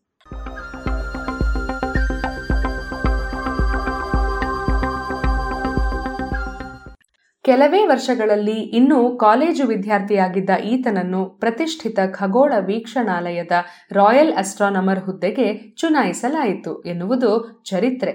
ಇದೊಂದು ಸಂದಿಗ್ಧವನ್ನೂ ತಂದಿಟ್ಟಿತು ಅಂದು ಗಣಿತ ವಿಭಾಗದಲ್ಲಿ ಉನ್ನತ ವ್ಯಾಸಂಗ ಮಾಡುತ್ತಿದ್ದ ವಿದ್ಯಾರ್ಥಿಗಳ ಪರೀಕ್ಷೆಯನ್ನು ರಾಯಲ್ ಅಸ್ಟ್ರಾನಮರೇ ನಡೆಸಬೇಕಿತ್ತು. ಅಂದರೆ ತನಗಿಂತ ಹಿರಿಯ ವಿದ್ಯಾರ್ಥಿಗಳ ಕ್ಷಮತೆಯನ್ನು ಪರೀಕ್ಷಿಸುವ ಹೊಣೆ ಕಿರಿಯನಾದ ವಿಲಿಯಂ ಹ್ಯಾಮಿಲ್ಟನ್ನನ ಮೇಲೆ ಬಿದ್ದಿತ್ತು. ಹ್ಯಾಮಿಲ್ಟನ್ನನ ಕೊಡುಗೆ ಇನ್ನೂ ಪ್ರಮುಖವಾದದ್ದು. ಇದು ಬೀಜಗಣಿತ ಹಾಗೂ ಜ್ಯಾಮಿತಿಯನ್ನು ಬೆಸೆದ ಒಂದು ಶೋಧ. ಅಂದು ಜ್ಯಾಮಿತಿಯನ್ನು ಬೀಜಗಣಿತದ ರೂಪದಲ್ಲಿ ಪ್ರತಿನಿಧಿಸಿ ಗ್ರಾಫ್ಗಳನ್ನು ರಚಿಸಬಹುದೆಂದು ತಿಳಿದಿತ್ತು. ಇಂತಹ ಗ್ರಾಫಿನಲ್ಲಿ ಸರಳ ರೇಖೆಯೊಂದನ್ನು ಎರಡು ಸಂಖ್ಯೆಗಳ ನಡುವಣ ಸಂಬಂಧದ ಮೂಲಕ ವಿವರಿಸಬಹುದಿತ್ತು. ಆದರೆ ಇದು ಎರಡು ಆಯಾಮದ ಚಿತ್ರಕ್ಕೆ ಒಪ್ಪುತ್ತಿತ್ತು. ಇದನ್ನೇ ಮೂರು ಆಯಾಮದಲ್ಲಿ ವಿವರಿಸುವುದು ಹೇಗೆ? ಈ ಬಗ್ಗೆ ಮೊತ್ತ ಮೊದಲಿಗೆ ಒಂದು ಪರಿಹಾರವನ್ನು ಒದಗಿಸಿದವನೇ ಹ್ಯಾಮಿಲ್ಟನ್. ಮೂರು ಆಯಾಮದಲ್ಲಿ ರೇಖೆಗಳ ನಡುವಣ ಸಂಬಂಧವನ್ನು ವಿವರಿಸಲು ನಾಲ್ಕು ಸಂಖ್ಯೆಗಳ ಅವಶ್ಯಕತೆ ಇದೆ ಎಂದು ಈತ ನಿರೂಪಿಸಿದ. ಹೀಗೆ ಜಾಮಿತಿಯ ಇನ್ನೊಂದು ಆಯಾಮವನ್ನು ಸರಳೀಕರಿಸುವುದು ಸಾಧ್ಯವಾಯಿತು. ಇಂದು ಗಣಕಯಂತ್ರಗಳು ಇಂತಹ ಕ್ವಾರ್ಟರ್ನಿಯಂ ಸಂಬಂಧಗಳನ್ನು ಬೀಜಗಣಿತದ ಸೂತ್ರಗಳ ಮೂಲಕ ಅರಿತುಕೊಂಡು ಮೂರು ಆಯಾಮದ ಗ್ರಾಫ್ಗಳನ್ನೂ ಚಿತ್ರಿಸಬಲ್ಲವು. ಇದು ಹ್ಯಾಮಿಲ್ಟನ್ನ ಪ್ರಮುಖ ಕೊಡುಗೆ. ಇದಲ್ಲದೆ ಇನ್ನೂ ಹಲವಾರು ಅನುಪಮ ಗಣಿತ ಪರಿಹಾರಗಳನ್ನು ಹ್ಯಾಮಿಲ್ಟನ್ ಒದಗಿಸಿದ. ಆದರೆ ಅನಂತರದ ದಿನಗಳಲ್ಲಿ ಈತನ ವೈವಾಹಿಕ ಜೀವನ ಕೆಡಲು ಆರಂಭಿಸಿತ್ತು. ಹೆಂಡತಿಯ ಜೊತೆ ವಿಚ್ಛೇದನ ಪಡೆದು ಇನ್ನೊಮ್ಮೆ ಮದುವೆಯಾದ. ಆದರೂ ಸುಖವಾಗಿರಲಿಲ್ಲ. ಗಣಿತದಲ್ಲಿ ಎಷ್ಟು ಮೇಧಾವಿಯಾಗಿದ್ದನೋ ಬದುಕಿನ ಲೆಕ್ಕಾಚಾರದಲ್ಲಿ ಅಷ್ಟೇ ಪೆದ್ದನಾಗಿದ್ದ ಎಂದು ಹೇಳುತ್ತಾರೆ. ಬದುಕಿದ್ದಾಗ ಈತನನ್ನು ಹೊಗಳಿದವರು ಹೆಚ್ಚು. ಅನಂತರ ಸ್ವಲ್ಪ ಕಾಲ ಈತನ ಕೊಡುಗೆಯನ್ನು ನಿರ್ಲಕ್ಷಿಸಲಾಗಿತ್ತು. ಆದರೆ ಇಪ್ಪತ್ತನೆಯ ಶತಮಾನದಲ್ಲಿ ಈ ಕ್ವಾರ್ಟರ್ನಿಯಂ ಸಂಬಂಧಗಳು ಕೊಟ್ಟ ಕೊಡುಗೆ ಹ್ಯಾಮಿಲ್ಟನ್ನನ ಎಲ್ಲ ಕೊಡುಗೆಗಳನ್ನು ಮತ್ತೆ ರಂಗಮಂಚದ ಮೇಲೆ ತಂದಿಟ್ಟಿವೆ ಎನ್ನಬಹುದು. ಇಂತಹ ಪ್ರತಿಭಾವಂತ, ವಿಕ್ಷಿಪ್ತ ವ್ಯಕ್ತಿ, ಗಣಿತಜ್ಞ, ಉತ್ತಮ ಬರಹಗಾರ, ಬಹುಭಾಷಾವಿದ ವಿಲಿಯಂ ರೋವನ್ ಹ್ಯಾಮಿಲ್ಟನ್ ಹುಟ್ಟಿದ ದಿನ ಇಂದು, ಆಗಸ್ಟ್ ನಾಲ್ಕು.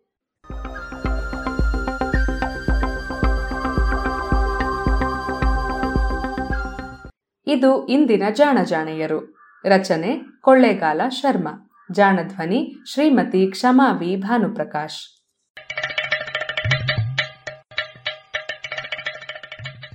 ಜಾಣ ಸುದ್ದಿಯ ಬಗ್ಗೆ ಸಲಹೆ, ಸಂದೇಹಗಳು ಇದ್ದಲ್ಲಿ ನೇರವಾಗಿ ಒಂಬತ್ತು, ಎಂಟು ಎಂಟು, ಆರು ಆರು, ನಾಲ್ಕು, ಸೊನ್ನೆ, ಮೂರು, ಎರಡು, ಎಂಟು ಈ ನಂಬರಿಗೆ ವಾಟ್ಸಪ್ ಮಾಡಿ ಇಲ್ಲವೇ ಕರೆ ಮಾಡಿ.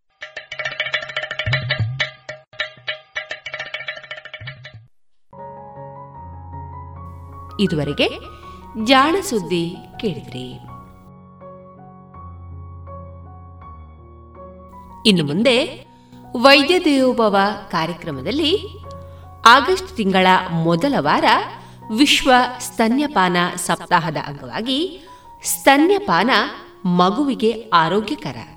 ಈ ವಿಚಾರವಾಗಿ ಸರ್ಕಾರಿ ಆಸ್ಪತ್ರೆ ಪುತ್ತೂರು, ಇಲ್ಲಿನ ಹೆರಿಗೆ ಮತ್ತು ಸ್ತ್ರೀರೋಗ ತಜ್ಞರಾದ ಡಾಕ್ಟರ್ ಅರ್ಚನಾ ಕಾವೇರಿ ಅವರೊಂದಿಗೆ ಸಂವಾದವನ್ನ ಕೇಳೋಣ. ಇವರ ಜೊತೆಗೆ ಸಂದರ್ಶನದಲ್ಲಿದ್ದಾರೆ ಡಾಕ್ಟರ್ ವಿಜಯ ಸರಸ್ವತಿ.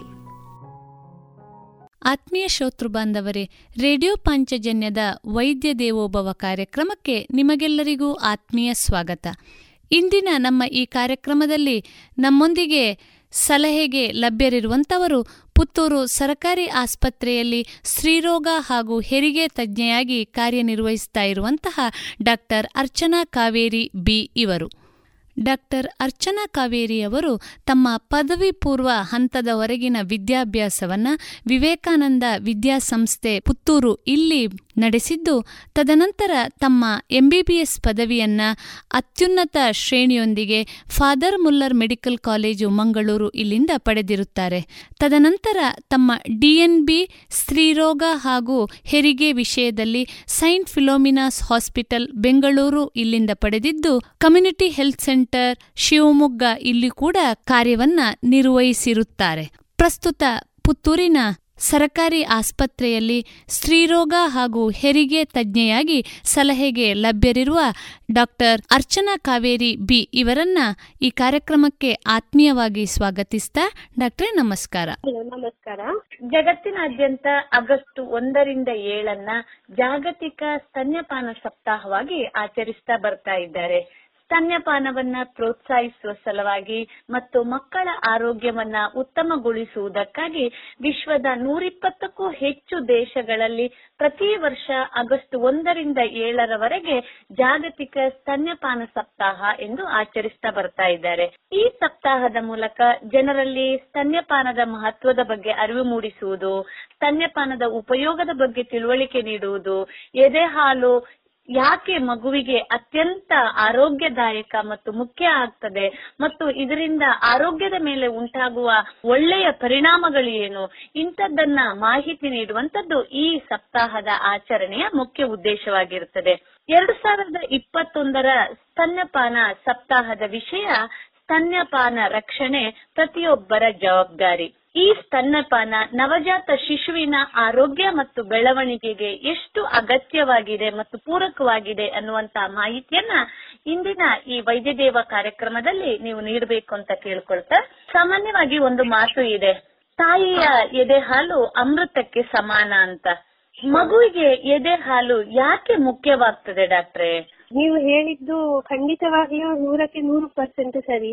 ಏನಂದ್ರೆ ಮಗುವಿನ ಕಾಲಿಗೆ ತಾಯಿಯ ಹಾಲು ಅಮೃತ ಇದ್ದ ಹಾಗೆ. ನಾನು ಹೇಳ್ತೇನೆ ಕಾರಣ ಏನು ಅಂತ ಒಂದು ನವಜಾತ ಶಿಶು ಹುಟ್ಟಿದ ಕೂಡಲೇ ಆ ಮಗುವಿಗೆ ಯಾವುದೆಲ್ಲ ಪೌಷ್ಟಿಕಾಂಶಗಳು ಬೇಕು ತನ್ನ ಶಾರೀರಿಕ ಬೆಳವಣಿಗೆ ಹಾಗೂ ಬುದ್ಧಿಶಕ್ತಿ ಬೆಳವಣಿಗೆ ಎರಡೂ ಕೂಡ ಆ ಮಗುವಿನ ತಾಯಿಯ ಎದೆ ಬೆಸ್ಟ್ ಅಂದ್ರೆ ಎಲ್ಲಾ ಹಂಡ್ರೆಡ್ ಪರ್ಸೆಂಟ್ ಎಲ್ಲ ಏನೋ ಏನೇನು ಬೇಕು ಅದೆಲ್ಲಾನು ನೂರಕ್ಕೆ ನೂರು ಶೇಕಡ ತಾಯಿ ಎದೆ ಹಾಲಿಂದ ಸಿಗುತ್ತದೆ ನೀರನ್ನು ಸಹಿತ ಕುಡಿ ಹಾಗಾಗಿ ಹುಟ್ಟಿದ ತಕ್ಷಣ ಮಗು, ಮಗುವಿಗೆ ಯಾವತ್ತೂ ಸಹ ಎದೆ ಹಾಲನ್ನು ಮಾತ್ರ ಕುಡಿಸ್ಬೇಕು. ಅದು ಬಿಟ್ಟು ಬೇರೆ ಯಾವುದೇ ತಿನ್ನಲು, ಕುಡಿಯಲು ಪದಾರ್ಥ ಕೊಡಬಾರದು. ಅಟ್ಲೀಸ್ಟ್ ಆರು ತಿಂಗಳವರೆಗೆ ತಾಯಿಯ ಸ್ತನ್ಯಪಾನ ಮಾತ್ರ ಅತ್ಯಂತ ಅಗತ್ಯವಾಗಿದ್ದು ಮಗುವಿಗೆ ಅಂತ ಹೇಳುದು. ಈ ಕಾರಣದಿಂದಾಗಿ ಅಮೃತದಕ್ಕೆ ಸಮಾನ ಅಂತ ಹೇಳುದು. ಅಂದ್ರೆ ಯಾವ ಮಗುವಿಗೆ ಯಾವ ತಾಯಿ ಎದೆ ಹಾಲು? ಕೆಲವರು ಏಳುವರೆ, ಎಂಟು ತಿಂಗಳಲ್ಲಿ ಹುಟ್ಟಿದ್ದಿರ್ಬೋದು ಅಥವಾ ತಾಯಿಗೆ ಏನಾದ್ರೂ ಸಮಸ್ಯೆ ಏನು ಇದ್ದರೂ ಸಹ ಆ ಮಗುವಿನ ತಾಯಿಯ ಎದೆ ಹಾಲು ತನ್ನ ಮಗುವಿಗೆ ಟೇಲರ್ ಮೇಡ್ ಅಂತ ಹೇಳೋದು ನಾವು ಇದಕ್ಕೆ. ಸರಿ ಸರಿ. ಯಾವ ಯಾವ ಪೌಷ್ಟಿಕಾಂಶಗಳು ಬೇಕು ಅದು ಎದೆ ಹಾಲಿನಲ್ಲಿ ಇರುವ ಕಾರಣ ಮಗುವಿನ ಶಾರೀರಿಕ ಬೆಳವಣಿಗೆ ಹಾಗೂ ಮಾನಸಿಕ ಬೆಳವಣಿಗೆ ಎರಡಕ್ಕೂ ಅತ್ಯುತ್ತಮವಾದದ್ದು ತಾಯಿ ಎದೆ ಹಾಲು ಸರಿ ಡಾಕ್ಟ್ರೆ ತಾವು ಹೇಳ್ತಾ ಇದ್ದೀರಿ ತಾಯಿಯೇ ಎದೆ ಹಾಲು ಮಗುವಿಗೆ ಅತ್ಯುತ್ತಮ ಆಹಾರ ನವಜಾತ ಶಿಶುವಿಗೆ ಅಗತ್ಯವಾದ ಎಲ್ಲ ಪೌಷ್ಟಿಕಾಂಶಗಳನ್ನ ಕೂಡ ಎದೆ ಹಾಲು ಒಳಗೊಂಡಿದೆ ಅಂತ ಹೇಳುವಂತ ಮಾತನ್ನ ತಾವು ಹೇಳ್ತಾ ಇದ್ದೀರಿ. ಡಾಕ್ಟ್ರೆ ಈಗ ಸಾಮಾನ್ಯವಾಗಿ ಎಲ್ಲರಲ್ಲಿ ಕಾಡುವಂತ ಪ್ರಶ್ನೆ ಮಗುವಿಗೆ ಯಾವಾಗ ಎದೆ ಹಾಲನ್ನ ನೀಡ್ಲಿಕ್ಕೆ ಪ್ರಾರಂಭಿಸಬೇಕು? ಯಾಕೆಂದ್ರೆ ಹುಟ್ಟಿದ ತಕ್ಷಣ ಎದೆ ಹಾಲನ್ನ ನೀಡಬೇಕು ಅನ್ನುವಂತ ಮಾತನ್ನ ಕೇಳಿದ್ದೇವೆ. ಹೆರಿಗೆ ಹೆರಿಗೆಯಾದಂತಹ ಒಂದು ಎರಡು ಮೂರು ದಿನಗಳಲ್ಲಿ ತಾಯಿಯ ಎದೆ ಹಾಲಿನಲ್ಲಿರುವಂತ ವಿಶೇಷವಾದಂತ ಒಂದು ಹಾಲು ಅಥವಾ ಸ್ರವಿಸುವಂತಹ ಒಂದು ಕೊಲೋಸ್ಟ್ರಮ್ ಅಂತ ವೈದ್ಯಕೀಯ ಭಾಷೆಯಲ್ಲಿ ಹೇಳ್ತಾರೆ. ಹಾಗಾಗಿ ತಮ್ಮ ಮಾತುಗಳಲ್ಲಿ ಹೇಳುವುದಾದ್ರೆ ಮಗುವಿಗೆ ಯಾವಾಗನಿಂದ ಎದೆ ಹಾಲು ನೀಡಲು ಪ್ರಾರಂಭಿಸಬೇಕು ಡಾಕ್ಟ್ರೆ? ಈಗಷ್ಟೇ ಹುಟ್ಟಿದ ಮಗುವಿಗೆ ನಾವು ಆಸ್ ಸೂನ್ ಆಸ್ ಪಾಸಿಬಲ್ ಅಂದ್ರೆ ಎಷ್ಟು ತಕ್ಷಣ ಆಗುತ್ತದೆ ಅಷ್ಟು ಬೇಗ ಮಗುವಿಗೆ ಎದೆ ಹಾಲನ್ನು ಕುಡಿಸಲು ಶುರು ಮಾಡಬೇಕು.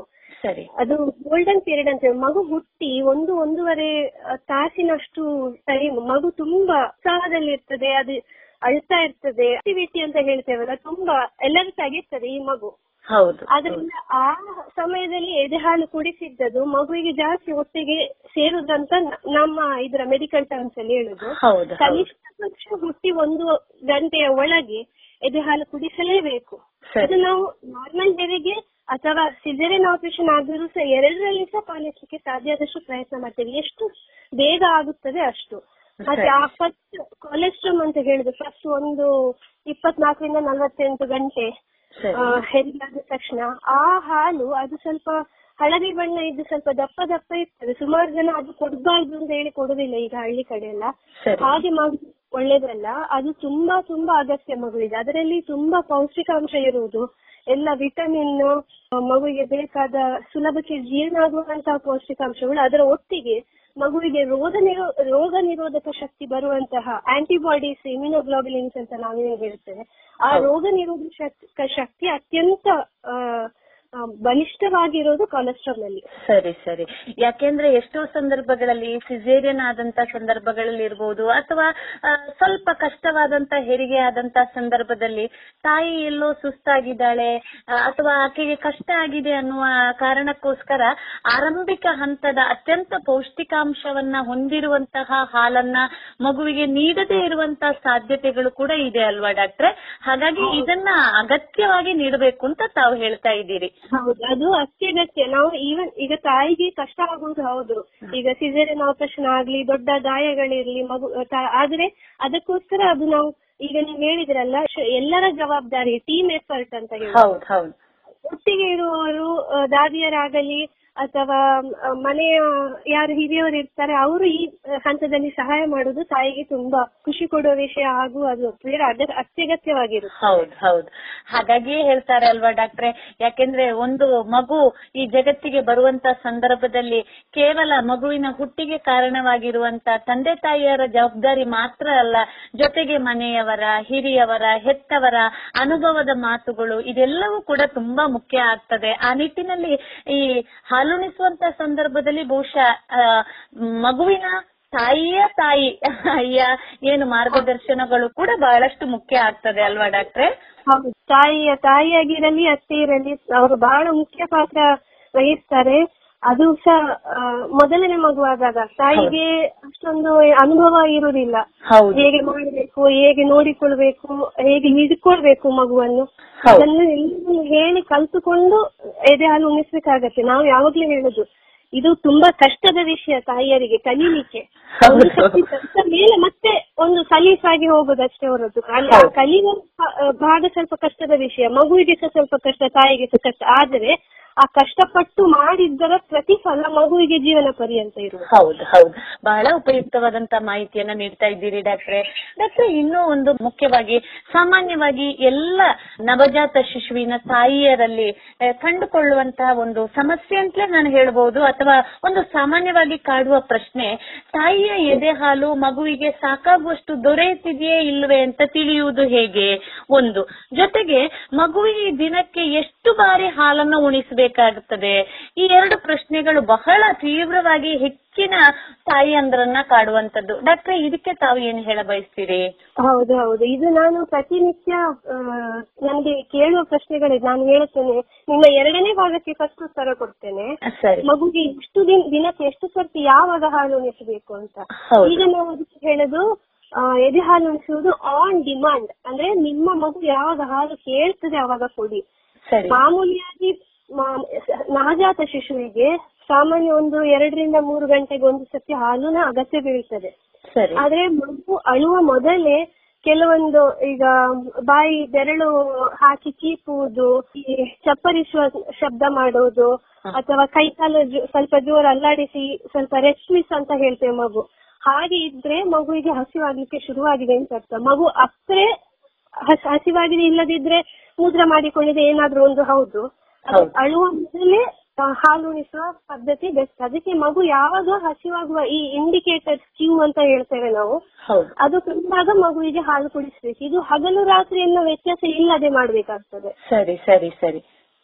ಬಹಳ ಉಪಯುಕ್ತವಾದಂತ ಮಾಹಿತಿ ಡಾಕ್ಟ್ರೆ. ಯಾಕೆಂದ್ರೆ ರಾತ್ರಿ ಹೊತ್ತು ಮಗು ನಿದ್ರಿಸ್ತದೆ ಹಾಲು ಕೊಡುವುದು ಬೇಡ ಅನ್ನುವಂತಹ ಕೆಲವೊಂದು ಆ, ತಿಳಿದುಕೊಳ್ಳುವಂತಹ ಸಂದರ್ಭಗಳು ಕೂಡ ಇದೆ ಅಲ್ವಾ ಡಾಕ್ಟ್ರೆ? ಇದು ಅದು ತಪ್ಪು ಮಾಹಿತಿ ಆಗ್ತದೆ. ಯಾಕಂದ್ರೆ ಒಂದು ಕನಿಷ್ಠ ಪಕ್ಷ ಎರಡರಿಂದ ಮೂರು ಸರ್ತಿ ರಾತ್ರಿಯಲ್ಲಿ ಎದ್ದು ತಾಯಿಯರಿಗೆ ಧ್ಯಾನ ಹಾಲು ಉಣಿಸ್ಬೇಕಾಗ್ತದೆ ಅದರಿಂದ ನವಜಾತ ಶಿಶು ಇರುವವರು ಯಾವಾಗ ಮಗು ನಿದ್ದೆ ಮಾಡ್ತದೆ ನೀವು ದಯವಿಟ್ಟು ನಿದ್ದೆ ಮಾಡಿಕೊಳ್ಳಿ ಅಂತ ನಾವು ಹೇಳುದು.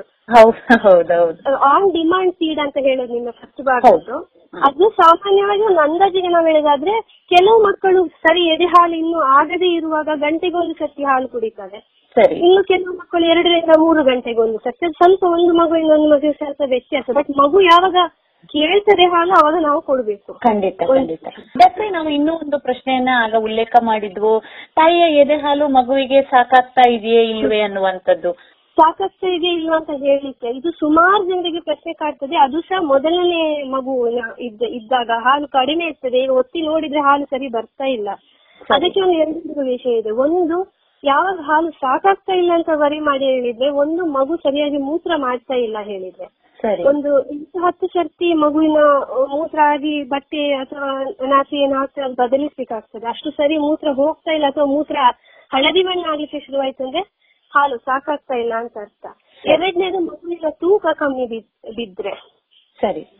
ಮಾಮೂಲಿ ಹುಟ್ಟಿ ಹತ್ತು ದಿನಗಳವರೆಗೆ ಮಗುವಿಗೆ ಸ್ವಲ್ಪ ಒಂದು ನೂರು ಇನ್ನೂರು ಗ್ರಾಮ್ ಕಡಿಮೆ ಬರ್ತದೆ ಇದೆಲ್ಲರಿಗೆ ಮಾಮೂಲಿ. ಸರಿ. ಆದ್ರೆ ಅದಕ್ಕಿಂತ ಹೆಚ್ಚಾಗಿ ಮಗುವಿನ ತೂಕ ಕಡಿಮೆ ಆಗ್ತದೆ ಅಥವಾ ಒಂದು ಸ್ವಲ್ಪ ಎದೆ ಹಾಲು ಉಣಿಸಿದ ಮೇಲೆ ಮಗು ನಿದ್ದೆ ಮಾಡುದು ಸಹಜ?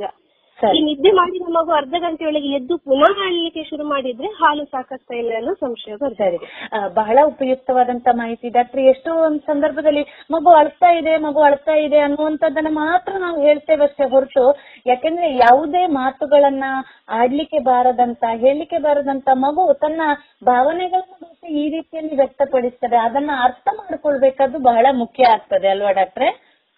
ಡಾಕ್ಟ್ರೆ ಇನ್ನೂ ಒಂದು ಮುಖ್ಯವಾಗಿ ಈಗ ಸಿಜೇರಿಯನ್ ಆದಂತ ಸಂದರ್ಭದಲ್ಲಿ ಕೆಲವೊಮ್ಮೆ ತಾಯಿಗೆ ಹಾಲು ನಿಧಾನವಾಗಿ ಉತ್ಪತ್ತಿ ಆಗ್ತದೆ ಅಂತಾರೆ. ಪ್ರಥಮ ದಿನಗಳಲ್ಲಿ ಹಾಲು ಉತ್ಪತ್ತಿ ಆಗ್ಲಿಲ್ಲ, ಹಾಲು ಆಗ್ಲಿಲ್ಲ ಅನ್ನೋದನ್ನ ಕೇಳ್ತೇವೆ. ಜೊತೆಗೆ ಈವನ್ ಸಾಮಾನ್ಯ ಹೆರಿಗೆ ಆದಂತ ಸಂದರ್ಭದಲ್ಲಿ ಕೂಡ ಕೆಲವು ಮಹಿಳೆಯರಿಗೆ ಹಾಲು ಕಡಿಮೆ ಇದೆ ಅನ್ನೋದನ್ನ ಕೇಳ್ತೇವೆ. ಕೆಲವೊಂದು ಸಂದರ್ಭದಲ್ಲಿ ಎರಡು ಮೂರು ತಿಂಗಳು, ಮಗುವಿಗೆ ಎರಡು ಮೂರು ತಿಂಗಳಾಗುವ ಸಂದರ್ಭದಲ್ಲಿ ಹಾಲೇ ಇಲ್ಲ ಅನ್ನುವಂತ ಮಾತುಗಳು ಕೂಡ ನಾವು ಕೇಳ್ತೇವೆ. ಡಾಕ್ಟ್ರೆ ಇದು ಯಾಕೆ? ಅದು ನಾವು ಹೇಳುವ ಪ್ರಕಾರ ನಾವು ಹೆರಿಗೆ ಆದ ಮರುದಿನದಿಂದ ಹೇಳಿಕ್ಕೆ ಶುರು ಮಾಡಿದೆ ಹೇಳಿದ್ರೆ ನೀ ಮಗುವಿಗೆ ಎಷ್ಟು ಹಾಲು ಚೀಪಿಸ್ತೀರ ಅಂದ್ರೆ ಸನ್ನಿಪಾನ ಎಷ್ಟು ಜಾಸ್ತಿ ಮಾಡಿಸ್ತೀರ? ಫಸ್ಟ್ ಒಂದು ಇಪ್ಪತ್ನಾಲ್ಕು ಗಂಟೆಯಿಂದ ನಲವತ್ತೆಂಟು ಗಂಟೆ ಜಾಸ್ತಿ ಹಾಲು ಯಾರಿಗೂ ಬರುವುದಿಲ್ಲ. ಸರಿ ನಾವು ಏನ್ ಹೇಳ್ತೇವೆ ಅದು ತುಂಬಾ ಅದರ ಪೌಷ್ಟಿಕಾಂಶದಲ್ಲಿ ತುಂಬಾ ಜಾಸ್ತಿ ಇರುವ ಕಾರಣ ಅದು ಸ್ವಲ್ಪ ಇದ್ರೆ ಸಾಕಾಗ್ತದೆ. ಆದರೆ ನೀವು ಎದೆ ಹಾಲು ಕುಡಿಸುವ ಪ್ರಮಾಣ ಕಮ್ಮಿ ಆಯ್ತು. ಎಷ್ಟು ಹೊತ್ತು ಒಂದು ಸತಿ ಎದೆ ಹಾಲು ಉಣಿಸ್ಲಿಕ್ಕೆ ಶುರು ಮಾಡಿದ್ರೆ ಒಂದು ಹದಿನೈದರಿಂದ ಇಪ್ಪತ್ತು ನಿಮಿಷ ಚೀರ್ತದೆ ಮಗು. ಇಷ್ಟೊಂದು ಮಾಡಿಸ್ಲಿಲ್ಲ ಕಡಿಮೆ ಆಯ್ತು. ಅಥವಾ ಆ ಕಾರಣ ಅಥವಾ ಮಗು ಹಾಲು ಉಣಿಸುವ ನಾವು ಪೊಸಿಷನಿಂಗ್ ಅಂತ ಏನ್ ಹೇಳ್ತೇವೆ? ಮಗುವನ್ನ ಸರಿಯಾಗಿ ಹಿಡಿದುಕೊಂಡು ಮಗುವಿಗೆ ಸಲೀಸಾಗಿ ಎದೆ ಹಾಲು ಕುಡಿಲಿಕ್ಕೆ ಮಾಡಿ ಕೊಟ್ಟಿಲ್ಲ ಹೇಳಿದ್ರೆ ಅವಾಗ ಎದೆ ಹಾಲು ಕಡಿಮೆ ಬೀಳುದು ಸರಿ ಸರಿ. ತಾಯಿ ಬಹಳ ಜಾಗರೂಕತೆಯಿಂದ ತನ್ನ ದೇಹದಲ್ಲಿ ಸ್ವಾಭಾವಿಕವಾಗಿ ಸ್ರವಿಸುವಂತ ಹಾಲನ್ನ ಅದಕ್ಕೆ ಪೂರಕವಾದ ಚಟುವಟಿಕೆಗಳನ್ನ ಮಾಡೋದ್ರಿಂದ ಇನ್ನಷ್ಟು ಹೆಚ್ಚಿಸಿಕೊಳ್ಳಬಹುದು ಅಂತ ತಾವು ಹೇಳ್ತಾ ಇದ್ದೀರಿ ಅಲ್ವಾ ಡಾಕ್ಟರ್? ಮಗುವಿಗೆ ಎದೆ ಹಾಲು ಉಣಿಸುವುದು ಮಗುವಿನ ಜೊತೆಗೆ ಮಾತನಾಡುದಿರಲಿ ಮಗು ಅಳುವುದು ಕೇಳುದು ಇದೆಲ್ಲ ಆಗೋಗ್ಲಿ ಎದೆ ಹಾಲು ಜಾಸ್ತಿ ಒಂದು ರೀತಿಯ ಭಾವನಾತ್ಮಕವಾದಂತ ಸಂಬಂಧ ಮಗು ಮತ್ತು ತಾಯಿಯ ನಡುವಿನ ಆ ಭಾವನಾತ್ಮಕವಾದಂತ ಏನು ಸಂಬಂಧ ಇದೆ ಅದು ಕೂಡ ಬಹುಶಃ ಹಾಲು ಇನ್ನಷ್ಟು ತಾಯಿಯಲ್ಲಿ ಹೆಚ್ಚಾಗ್ಲಿಕ್ಕೆ ಕಾರಣ ಆಗ್ಬಹುದು ಅಲ್ವಾ ಡಾಕ್ಟ್ರೆ? ಖಂಡಿತವಾಗಿ ಖಂಡಿತವಾಗಿ. ಮಗುವಿನ ಅಳು ಕೇಳಿದ ಕೂಡಲೇ ತಾಯಿಗೆ ಎದೆ ಹಾಲು ಬರ್ಲಿಕ್ಕೆ ಶುರುವಾಗುತ್ತೆ ಓಹೋ ಸರಿ ಸರಿ ಸರಿ ಸರಿ. ಈ ಎದೆ ಹಾಲನ್ನ ಎಷ್ಟು ಸಮಯದವರೆಗೆ ನೀಡಬೇಕು? ಮತ್ತು ಈ ನೈಸರ್ಗಿಕವಾದಂತಹ ಏನು ಹಾಲು, ತಾಯಿಯಲ್ಲಿ ಉತ್ಪತ್ತಿ ಆಗುವಂತಹ ಹಾಲು, ಇದನ್ನ ಹೊರತುಪಡಿಸಿ ಪಡಿಸಿ ಕೃತಕ ಆಹಾರವನ್ನ ಯಾವ ಸಂದರ್ಭದಲ್ಲಿ ಪ್ರಾರಂಭಿಸಬೇಕು ಅನ್ನುವಂಥದ್ದು. ಯಾಕೆಂದ್ರೆ ಕೆಲವೊಂದು ಸಂದರ್ಭದಲ್ಲಿ ಮಗುವಿಗೆ ಹುಟ್ಟಿದ ಮೂರು, ನಾಲ್ಕು ದಿನದಲ್ಲೇ ನಾವು ಬಿಸಿ ನೀರನ್ನ ಕುಡಿಸುವುದನ್ನ ನೋಡಿದ್ದೇವೆ. ಅದು ಅಗತ್ಯ ಇದೆಯೇ ಇಲ್ವೇ? ಒಟ್ಟಾರೆಯಾಗಿ ಕೇಳುವುದಾದ್ರೆ, ಎದೆ ಹಾಲನ್ನ ಎಷ್ಟು ಸಮಯದವರೆಗೆ ನೀಡಬೇಕು ಡಾಕ್ಟ್ರೆ? ಎದೆ ಹಾಲು ಮಾತ್ರ ಸಾಮಾನ್ಯ ಒಂದು ಐದರಿಂದ ಆರು ತಿಂಗಳು ಮಗುವಿಗೆ ತುಂಬುವವರೆಗೆ ಎದೆ ಹಾಲು ಮಾತ್ರ ಶಿಶುವಿಗೆ ಸಾಕಾಗುತ್ತೆ ಯಾವಾಗಲೂ. ಸರಿ. ಅದು ನೀರಾಗಲಿ ಮಗುವಿಗೆ ಬೇರೆ ಪೌಷ್ಟಿಕಾಂಶ ಆಗಲಿ ಎಲ್ಲವೂ ತಾಯಿ ಎದೆ ಹಾಲಿಂದ ಸಿಗುತ್ತೆ ಐದರಿಂದ ಆರು ತಿಂಗಳು ಬರೀ ಎದೆ ಹಾಲು ಮಾತ್ರ ಆರು ತಿಂಗಳು ತುಂಬಿದ ಮೇಲೆ ಗಂಜಿ ಐರಳ್ಳಿ ಅಥವಾ ಕಾಂಪ್ಲಿಮೆಂಟರಿ ಫುಡ್ಸ್ ಅಂತ ಅಂತ ಹೇಳ್ತೇವೆ. ತುಂಬಾ. ಮೆತ್ತಗೆ ನಾವು ಆರು ತಿಂಗಳು ತುಂಬಿದ ಮೇಲೆ ಮಗುವಿಗೆ ಎದೆ ಹಾಲಿನ ಜೊತೆಗೆ ಕೊಡುದು. ಎದೆ ಹಾಲು ಮಗು ಒಂದೂವರೆ ಎರಡು ವರ್ಷ ಆಗುವವರೆಗೆ ಧಾರಾಳ ಉಣಿಸಬಹುದು. ಹೌದು. ಯಾಕೆಂದ್ರೆ ಎಷ್ಟೋ ಸಂದರ್ಭದಲ್ಲಿ ನಾವು ಕೇಳಿದ್ದೇವೆ, ಮಗುವಿಗೆ ಹಲ್ಲು ಬಂದ ತಕ್ಷಣ ತಾಯಿ ಎದೆ ಹಾಲನ್ನ ನೀಡುವುದನ್ನ ನಿಲ್ಲಿಸುವಂತದ್ದು, ಮಗುವಿಗೆ ಒಂದು ವರ್ಷ ಆದ ತಕ್ಷಣ ಹಾಲನ್ನ ನೀಡುವುದನ್ನ ನಿಲ್ಲಿಸುವಂತದ್ದು. ಬಹುಶಃ ಇದು ಖಂಡಿತವಾಗಿ ಅಗತ್ಯ ಇಲ್ಲ. ಸುಮಾರು ಎರಡು ವರ್ಷಗಳವರೆಗೂ ಮಗುವಿಗೆ ಪೂರಕ ಆಹಾರಗಳ ಜೊತೆಗೆ ಎದೆ ಹಾಲನ್ನು ನೀಡ್ತಾ ಬರ್ಬೋದಲ್ವಾ ಡಾಕ್ಟ್ರೆ? ನೀಡಬೇಕಂತವೇ ಹೇಳುದು ನಾವು. ಯಾಕಂದ್ರೆ ಅದು ಆ ಮಗುವಿನ ಬೆಳವಣಿಗೆಗೆ ಎಷ್ಟು ಸಹಾಯ ಮಾಡ್ತದೆ ಹಾಗೆ ತಾಯಿಯ ಆರೋಗ್ಯಕ್ಕೆ ಎಷ್ಟು ಸಹಾಯ ಮಾಡ್ತದೆ ಅದು ಸುಮಾರು ಅದಕ್ಕೆ ನಾವು ಲೆಕ್ಕ ಇಲ್ಲ ಅಷ್ಟು ಸಹಾಯ ಮಾಡ್ತದೆ. ತಾಯಿಯರಿಗೆ ಸ್ತನ ಕ್ಯಾನ್ಸರ್ ಓವರಿ ಕ್ಯಾನ್ಸರ್ ಎಲ್ಲ ಬರೋದನ್ನ ತಡೀತದೆ. ತಾಯಿ ಮತ್ತು ಮಗುವಿನ ಬಾಂಧವ್ಯ ಜಾಸ್ತಿ ಆಗ್ತದೆ ಎದೆ ಹಾಲು ಕುಡಿಸಿದಷ್ಟು ಮಗುವಿಗೆ ಆಗಲಿ ಬೇರೆ ಈಗ ಕಿವಿದು ನೋವು ಆಗಲಿ ವಾಂತಿ ಭೇದಿ ಶೀತ ಕೆಮ್ಮು ಜ್ವರ ಇದೆಲ್ಲವೂ ಸಹ ಎದೆ ಹಾಲು ಕುಡಿಸೋದ್ರಿಂದಾಗಿ ಎಲ್ಲ ಕಡಿಮೆ ಆಗುದು. ಸರಿ ಸರಿ. ಡಾಕ್ಟರ್, ಇನ್ನೂ ಒಂದು ಈಗಾಗಲೇ ತಾವು ಹೇಳಿದ ಹಾಗೆ ಸ್ತನ್ಯಪಾನ ಅತ್ಯಂತ ಪ್ರಯೋಜನವನ್ನ ಹೊಂದಿದೆ. ನೈಸರ್ಗಿಕವಾಗಿ ಏನೂ ತೊಂದರೆ ಇಲ್ಲದೆ, ಅಪಾಯವಿಲ್ಲದೆ, ಅಮೃತ ಸಮಾನವಾದಂತ ಆಹಾರ ತಾಯಿಯದ್ದು ಅನ್ನೋದನ್ನ ನಾವೆಲ್ಲ ತಿಳಿದಿದ್ದೇವೆ. ಈಗ ಮುಖ್ಯವಾಗಿ ಈ ಮಗುವಿಗೆ ಎದೆ ಹಾಲು ಉಣಿಸುವ ವಿಧಾನ ಹೇಗಿರಬೇಕು ಡಾಕ್ಟರ್? ತಾವಾಗ್ಲೇ ಉಲ್ಲೇಖ ಮಾಡಿದ್ರಿ, ಏನು ಪೊಸಿಷನ್ ಮಗುವಿನ ಹಿಡ್ಕೊಳ್ಳುವಂತ ಪೊಸಿಷನ್ ಸರಿಯಾಗಿಲ್ಲದಿದ್ದಾಗ ಕೂಡ ಹಾಲು ಉತ್ಪತ್ತಿ ಆಗದೆ ಇರ್ಲಿಕ್ಕೆ ಸಾಧ್ಯ ಇದೆ ಅನ್ನೋದನ್ನ ಕೂಡ ತಾವು ಉಲ್ಲೇಖ ಮಾಡಿದ್ರಿ. ಡಾಕ್ಟ್ರೆ, ಈ ಮಗುವಿನ ಎದೆ ಹಾಲು ಉಣಿಸುವ ವಿಧಾನ ಸಾಮಾನ್ಯವಾಗಿ ಹೇಗಿರಬೇಕು ಡಾಕ್ಟ್ರೆ? ಆ, ಎದೆ ಹಾಲು ಉಣಿಸುವ ವಿಧಾನ ಅದು ನವಜಾತ ಶಿಶುವಿನಲ್ಲಿ ಅದಕ್ಕೆ ಆಗಿ ಹಿಡ್ಕೊಳ್ಳಿಕ್ಕೆ ಆಗುದಿಲ್ಲ. ಅದಕ್ಕಾಗಿ ನಾವು ಮಗುವಿನ ಶರೀರ ಸಾಮಾನ್ಯ ಒಂದು ಸತ್ತ ಇದರಲ್ಲಿರ್ಬೇಕು. ತಲೆ ಒಂದು ಕಡೆ ಮೈ ಒಂದು ಕಡೆ ಹಾಗೆ ಆಗ್ಬಾರ್ದು ಸತ್ತದಲ್ಲಿ ಇದು ತಲೆಯನ್ನು ಸ್ವಲ್ಪ ಎತ್ತರದಲ್ಲಿಟ್ಟು ತಾಯಿ ಎದೆ ತೀರಾ ಸಮೀಪ ತೆಕೊಂಡು ಬರ್ಬೇಕು ಮಗುವನ್ನ. ತಾಯಿಯ ಸ್ತನದ ಹತ್ರ ತೆಕೊಂಡು ಬರುವಾಗ್ಲೇ ರೂಟಿಂಗ್ ರಿಫ್ಲೆಕ್ಸ್ ಹೇಳ್ತೇವೆ ನಮ್ಮ ಮಗು ಹುಡುಕ್ಲಿಕ್ಕೆ ಶುರು ಮಾಡ್ತದೆ. ಮಗುವಿನ ಕೆಮ್ಮಿ ಸ್ತನ ತಾಯಿದ ಕೂಡ ಮಗುವಿನ ತಿರುಗಿ ಹಾಲು ಎದೆ ತೊಟ್ಟನ್ನು ಕಚ್ಚಿಕೊಳ್ತದೆ. ಆ ಕಪ್ಪಿನ ತೊಟ್ಟು ಭಾಗ ಪೂರ್ತಿ ಮಗು ಬಾಯಿಯ ಒಳಗೆ ಹೋಗಬೇಕು. ಸರಿ. ಮಗುವನ್ನು ಹಿಡಿದುಕೊಳ್ಳುವ ನಂತರ ಎದೆಯ ತೀರ ಸಮೀಪ ತೆಕೊಂಡು ಬರ್ಬೇಕು ಸುಮಾರು ಜನ ನಾವು ನೋಡ್ತೇವೆ ಬಗ್ಗಿ ಎದೆ ಹಾಲು ಕುಡಿಸ್ತಾರೆ ತಾಯಿಗೆ ಬೆನ್ನು ನೋವು ಮಗುವಿಗೆ ಸರಿಯಾಗಿ ಅದು ಸೂಟ್ ಆಗ್ಲಿಲ್ಲದೆ ಇದ್ರೆ ಹಾಲು ಕುಡಿಯುವ ವಿಧಾನ ಹಾಲು ಕಡಿಮೆ ಆಗುದು. ಹೌದು ಹೌದು. ಆ ರೀತಿ ಇರೋದ್ರಿಂದ ಮಗುವಿನ ಬಾಯಿ ಸರಿಯಾಗಿ ತೆರೆದಿದ್ದು ಎದೆ ತೊಟ್ಟು ಪೂರ್ತಿ ಮಗುವಿನ ಬಾಯಿಯ ಒಳಗೆ ಹೋಗಿ ನಾವೇನ್ ಹೇಳ್ಬೇಕು ಮಗುವಿನ ಗಲ್ಲ ತಾಯಿ ಎದೆಗೆ ಮುಚ್ಚಿಕೊಂಡಿರ್ಬೇಕು ಅನ್ನುವಂಥದ್ದು ಮತ್ತೆ ಕೆಲವೊಂದು ಸಂದರ್ಭಗಳಲ್ಲಿ ತಾಯಿ ಮಲಗಿ ಹಾಲನ್ನ ನೀಡುವಂತ ಸಾಧ್ಯತೆಗಳು ಕೂಡ ಇದೆ. ಇದು ಎಷ್ಟು ಸರಿ ಡಾಕ್ಟ್ರೆ?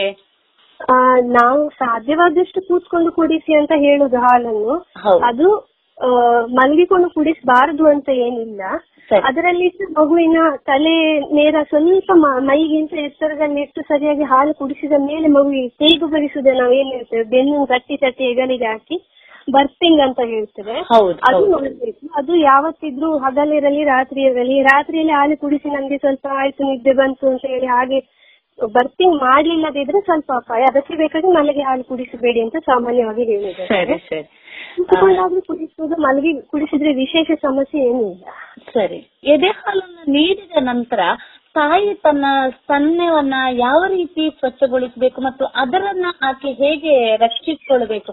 ಯಾಕೆಂದ್ರೆ ಕೆಲವೊಂದು ಸಂದರ್ಭಗಳಲ್ಲಿ ತಾಯಿಗೆ ಏನು ನಮ್ಮ ಸ್ತನ್ಯದ ತೊಟ್ಟಿನ ಭಾಗದಲ್ಲಿ ಒಡೆತ ರೀತಿ, ಒಡೆದ ರೀತಿಯಲ್ಲಿ ಕಾಣಿಕೊಳ್ಳುವಂತದ್ದು ಅಥವಾ ಸಣ್ಣ ಕೀವಿನ ರೀತಿಯಲ್ಲಿ ಬರುವಂತ ಸಾಧ್ಯತೆಗಳು ಕೂಡ ಇದೆ. ಕೆಲವೊಂದು ಸಂದರ್ಭಗಳಲ್ಲಿ ಏನು ಪಸ್ ಆಗುವಂತ ಸಾಧ್ಯತೆಗಳು ಕೂಡ ಇದೆ ಸ್ತನ್ಯ ಭಾಗದಲ್ಲಿ. ಈ ಸಂದರ್ಭದಲ್ಲಿ ತಾಯಿ ತನ್ನ ಏನು ನಿಪ್ಪಲ್ ಅಂತ ಕರಿತೇವೆ, ಇದನ್ನ ಯಾವ ರೀತಿ ಸ್ವಚ್ಛಗೊಳಿಸಬೇಕು ಡಾಕ್ಟರ್? ಇದ್ರ ಬಗ್ಗೆ ತಾವೇನು ಹೇಳ ಬಯಸ್ತೀರಿ?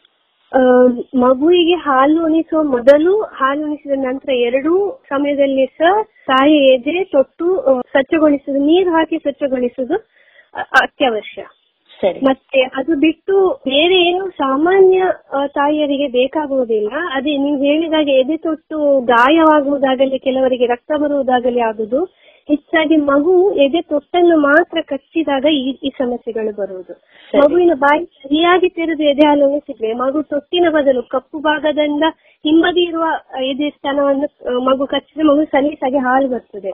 ಹಾಲು ಬಂದ ತಕ್ಷಣ ಮಗು ಕಚ್ಚುವುದನ್ನ ಕಡಿಮೆ ಮಾಡುತ್ತೆ. ಸರಿ ಸರಿ ಸರಿ. ಇದರಿಂದ ಮಗುವಿಗೆ ಎದೆ ತೊಟ್ಟು ನಿಪ್ಪಲನ್ನು ನಾವು ಏನ್ ಹೇಳ್ತೇವೆ? ತುದಿಯ ಭಾಗವನ್ನು ಮಗು ಕಚ್ಚಿ ಕಚ್ಚಿ ಆ ಗಾಯ ಆಗುವುದನ್ನು ನಾವು ತಡಿಬೇಕು.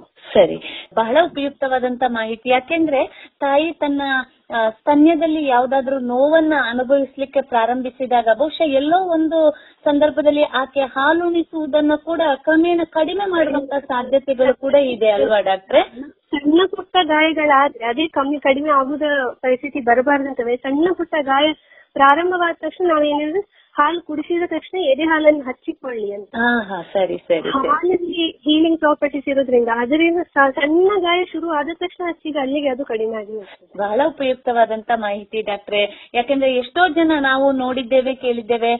ತಮ್ಮ ಸ್ತನ್ಯ ಭಾಗದಲ್ಲಿ ಏನಾದರೂ ನೋವು ಕಾಣಿಸಿಕೊಂಡಾಗ ತಕ್ಷಣ ಎದೆ ಹಾಲನ್ನ ನಿಲ್ಲಿಸಿ ಬಿಡುವಂತದ್ದು, ಅಥವಾ ಈ ನೋವು ಮತ್ತೆ ಮುಂದೆ ಬರಬಹುದು ಅನ್ನುವಂತ ಭಯ ಮುಖ್ಯವಾಗಿ ಈ ಪ್ರಥಮ ಬಾರಿಗೆ ತಾಯಿ ಆಗುವಂತ ಮೊದಲನೇ ಮಗು ಆಗುವಂತ ತಾಯಿಯಂದರಿಗೆ ಈ ರೀತಿಯಾದಂತ ಒಂದು ಹೆದರಿಕೆ ಅಂತ ಕೂಡ ಹೇಳಬಹುದು ನಾವು ಇರುವಂತ ಸಾಧ್ಯತೆಗಳಿದೆ. ನಿಮ್ಮ ಈ ಮಾಹಿತಿ ಬಹಳ ಉಪಯುಕ್ತ ಅಂತ ಅಂದುಕೊಳ್ತಾ. ಡಾಕ್ಟ್ರೆ, ಇನ್ನೂ ಒಂದು ಮುಖ್ಯವಾಗಿ ಈಗ ಒಂದು ವೇಳೆ ಮಗು ಜನಿಸಿದ ನಂತರದಲ್ಲಿ ತಾಯಿಯು ಯಾವುದಾದ್ರೂ ಅನಾರೋಗ್ಯದಿಂದ ಬಳಲ್ತಾ ಇದ್ರೆ ಅಥವಾ ಯಾವುದಾದ್ರೂ ರೋಗಕ್ಕೆ ತುತ್ತಾದ್ರೆ ಆಕೆ ಎದೆ ಹಾಲು ನೀಡಬಹುದೇ ಈಗ ಸಾಮಾನ್ಯವಾಗಿ ಹೆಚ್ಚಿನ ಕಾಯಿಲೆಗಳು, ಈಗ ಜ್ವರ, ಶೀತ ಅಥವಾ ಇನ್ನೊಂದೇನಾದ್ರೂ ಇವನ್ ಆಸ್ಪತ್ರೆಗೆ ದಾಖಲಿಸುವ ಪರಿಸ್ಥಿತಿ ಬಂದ್ರೂ ಸಹ ಸಾಮಾನ್ಯ ಯಾವ ರೋಗಕ್ಕೆ ಬಳಲಿದ್ರು ತಾಯಿ ಎದೆ ಹಾಲು ಕುಡಿಸಬಾರ್ದು ಅಂತ ಏನು ಇದಿರುವುದಿಲ್ಲ. ಈ ಎಚ್ ಐ ವಿ ಸೋಂಕಿತರಾದ್ರೆ ಮಾತ್ರ ಅದು ಅವರ ಅವರ ವೈದ್ಯರ ಜೊತೆಗೆ ಮಾತಾಡಿ ಅದು ಏನಂತ ಅವರು ನಿರ್ಧಾರ ಮಾಡಬೇಕಷ್ಟೇ ಹೊರತು ಬೇರೆ ಯಾವ ಸಾಮಾನ್ಯ ಕಾಯಿಲೆಗಳು ಬಂದ್ರೂ ಸಹ ತಾಯಿ ಎದೆ ಹಾಲು ಕೊಡ್ಬಹುದು. ಬೇರೆ ಯಾವ ಕಾಯಿಲೆ ಬಂದ್ರೂ ಸಹ ಸ್ತನ್ಯಪಾನ ಧಾರಾಳ ಮಾಡಬಹುದು ಸರಿ. ಇದಕ್ಕೆ ಪೂರಕವಾಗಿ ಇನ್ನೊಂದು ಪ್ರಶ್ನೆ ಕೇಳುವುದಾದ್ರೆ ಡಾಕ್ಟ್ರೆ, ಪ್ರಸ್ತುತ ಸಂದರ್ಭದಲ್ಲಿ ನಮ್ಮನ್ನೆಲ್ಲ ಕಾಡ್ತಾ ಇರುವಂತ ಕೊರೋನಾ. ಈ ಕೊರೋನಾ ಸೋಂಕಿಗೆ ತಾಯಿ ತುತ್ತಾದ್ರೆ ಹಾಲು ನೀಡಬಹುದೇ? ಜೊತೆಗೆ ಎದೆ ಹಾಲು ನೀಡುವಾಗ ಆಕೆ ಕೊರೋನಾಕ್ಕೆ ತುತ್ತಾದಂತ ತಾಯಿ ಅನುಸರಿಸಬೇಕಾದಂತ ಕ್ರಮಗಳು ಯಾವುದು? ನಾವು ಕೇಳಿದ್ದೇವೆ ಎಷ್ಟೋ ಸಂದರ್ಭದಲ್ಲಿ ತಾಯಿಗೆ ಪಾಸಿಟಿವ್ ಬಂದರೂ ಕೂಡ ಹುಟ್ಟಿದಂತ ನವಜಾತ ಶಿಶುವಿಗೆ ಯಾವುದೇ ರೀತಿಯಾದಂತ ರೋಗ ಲಕ್ಷಣಗಳು ಕಾಣಿಸಿಕೊಳ್ಳುವುದಿಲ್ಲ. ಇಂತಹ ಸಂದರ್ಭದಲ್ಲಿ ಸೋಂಕಿಗೆ ತುತ್ತಾಗಿರುವಂತ ತಾಯಿ ಮಗುವಿಗೆ ಎದೆ ಹಾಲು ನೀಡಬಹುದೇ? ಈಗ ನಾವು ಹೇಳೋ ಪ್ರಕಾರ ಸೋಂಕಿಗೆ ತುತ್ತಾದ ತಾಯಿ ಎದೆ ಹಾಲು ನೀಡಬಹುದು ಧಾರಾಳ ನೀಡಬಹುದು. ಆದರೆ ಅದು ಕೆಲವು ನಾವು ಪ್ರಿಕಾಷನ್ ಏನ್ ಹೇಳ್ತೇವೆ ಕೆಲವು ಮುಂಜಾಗ್ರತಾ ಕ್ರಮಗಳನ್ನು ಪಾಲಿಸಬೇಕು. ಒಂದು ಏನ್ ಹೇಳಿದ್ರೆ ಮಾಮೂಲಿ ಎಲ್ಲ ಹುಟ್ಟಿದ ನವಜಾತ ಶಿಶುವನ್ನ ತಾಯಿಯ ಜೊತೆಗೆ ಮಲಗಿಸ್ತೇವೆ. ಒಂದೇ ಹಾಸಿಗೆ, ಒಂದೇ ಇದರಲ್ಲಿ ಒಟ್ಟಿಗೆ ಮಲಗಿದ್ರೆ ತಾಯಿಗೂ ಸುಖ, ಮಗುವಿಗೆ ಸುಖ ಅನ್ನೋ ಹಾಗೆ.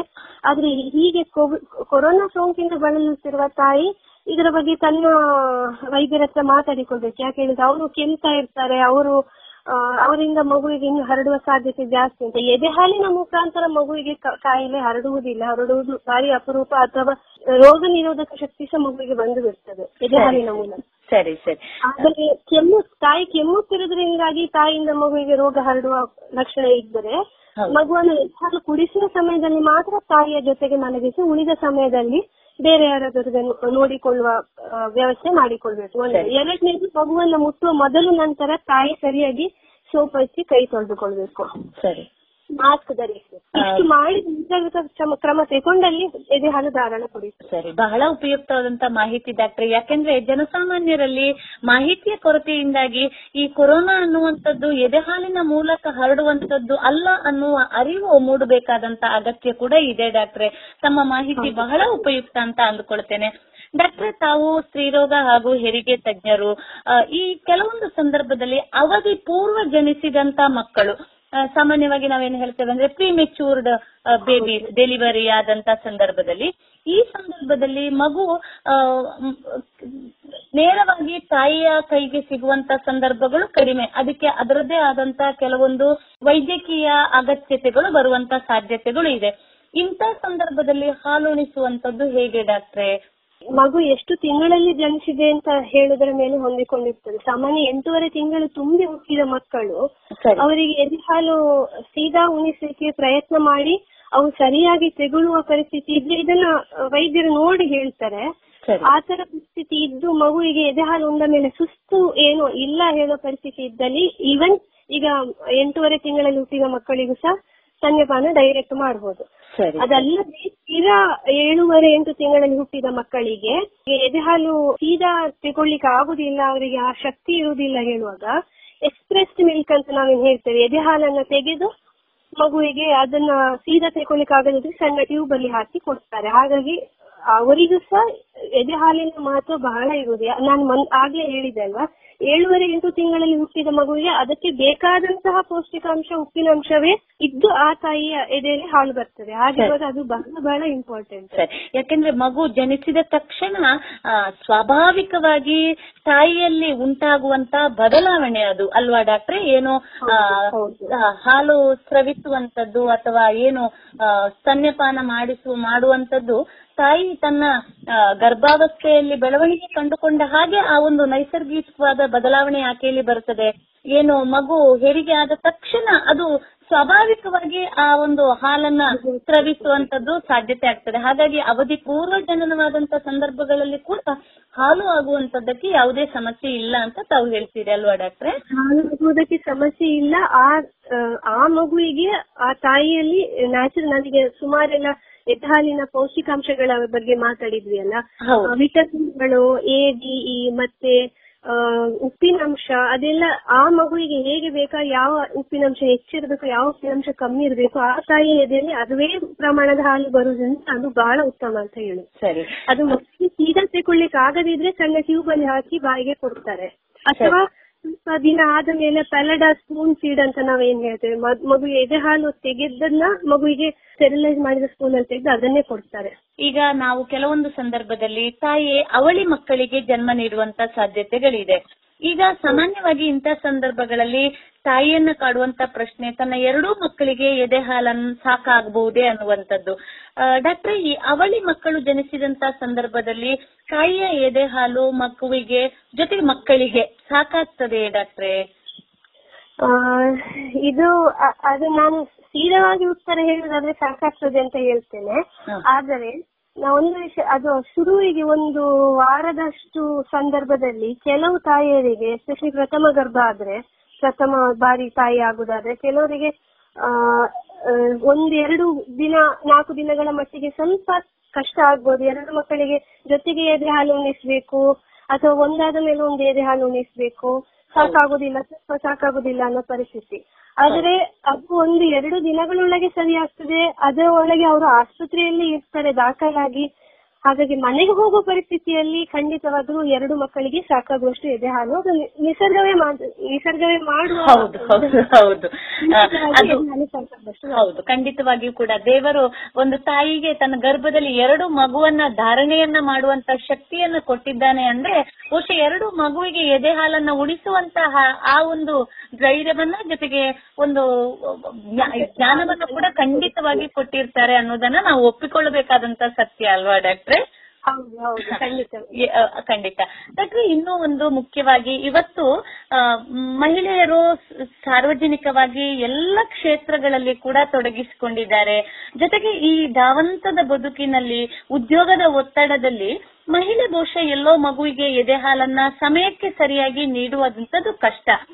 ತನ್ನ ಉದ್ಯೋಗಕ್ಕೆ ಹೋಗಬೇಕಾದಂತ ಸಂದರ್ಭದಲ್ಲಿ ಕಾಲ ಕಾಲಕ್ಕೆ ಸಮಯಕ್ಕೆ ಸರಿಯಾಗಿ ಹಾಲನ್ನ ನೀಡುವಂತದ್ದು ಕೂಡ ಕಷ್ಟ.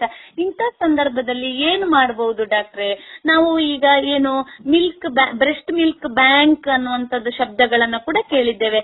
ಡಾಕ್ಟ್ರೆ, ಇದು ಏನು ಡಾಕ್ಟ್ರೆ? ಈ ಎದೆ ಹಾಲನ್ನ ಉದ್ಯೋಗಕ್ಕೆ ಹೋಗುವಂತ ಮಹಿಳೆ ಯಾವ ರೀತಿಯಾಗಿ ಮಗುವಿಗೆ ನೀಡಬಹುದು ಡಾಕ್ಟ್ರೆ? ಈಗ ಉದ್ಯೋಗಕ್ಕೆ ಹೋಗುವ ಮಹಿಳೆಯರು ಎದೆ ಹಾಲು ಕರ್ದಿಡುದು ನಾವೇನ್ ಹೇಳುತ್ತೇವೆ ಎಕ್ಸ್ಪ್ರೆಸ್ಡ್ ಮಿಲ್ಕ್ ಅದು ಒಂದು ಸ್ಟೆರಿಲೈಸ್ ಅಂದ್ರೆ ಸರಿಯಾದ ಕುದಿ ನೀರಲ್ಲಿ ಅದನ್ನ ಹಾಕಿ ಕ್ಲೀನ್ ಮಾಡಿ ಇಟ್ಟುವಂತಹ ಒಂದು ಪಾತ್ರೆ ಏನಿದೆ ಅದರಲ್ಲಿ ಇಡಬಹುದು. ಅದು ಹೀಗೆ ಇಟ್ಟರೆ ಎರಡರಿಂದ ಮೂರು ಗಂಟೆ ಎದೆ ಹಾಲನ್ನ ಇಡ್ಲಿಕ್ಕೆ ಸಾಧ್ಯ.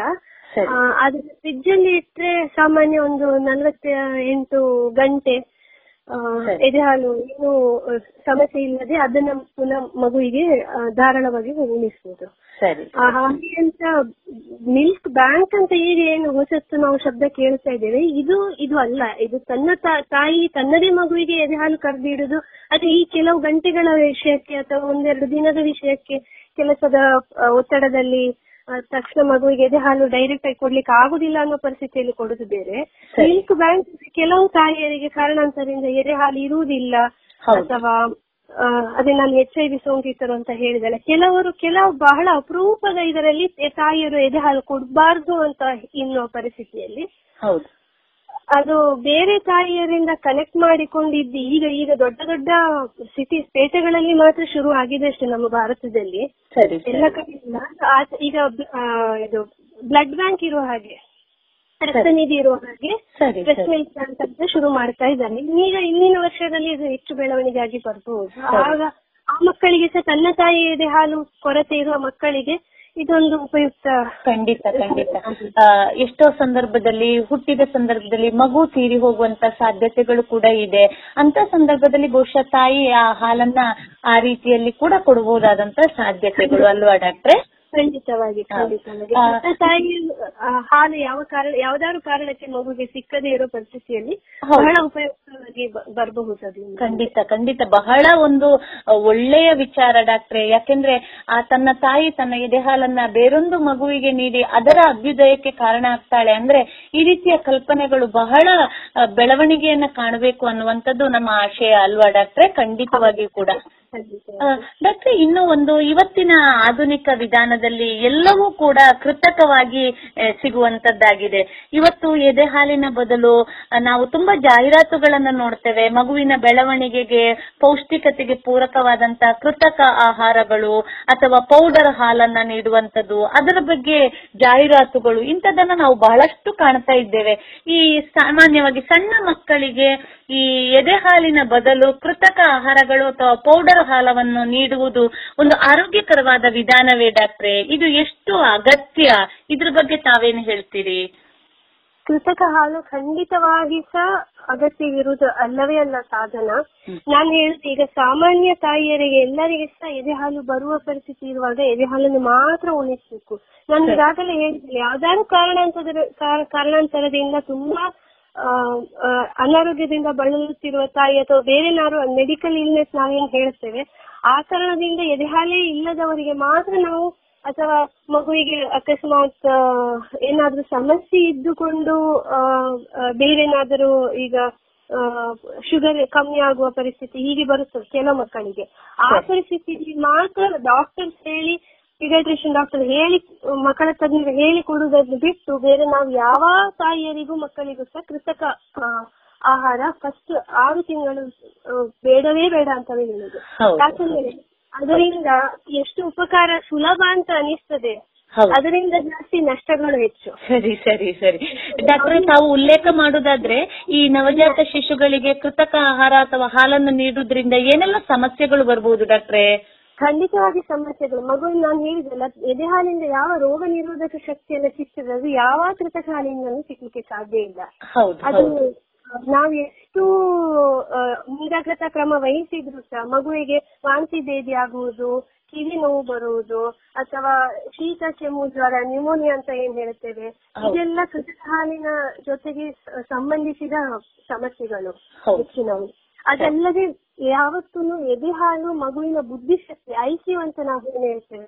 ಅದರ ಬೆಳವಣಿಗೆಗೆ ಪೂರಕ. ಇದೆಲ್ಲ ಯಾವುದೇ ಸಹ ಕೃತಕ ಹಾಲಾಗಲಿ ಬೇರೆ ಯಾವುದೇ ಆಹಾರದಿಂದ ಮಗುವಿಗೆ ಸಿಗುದಿಲ್ಲ ಸರಿ.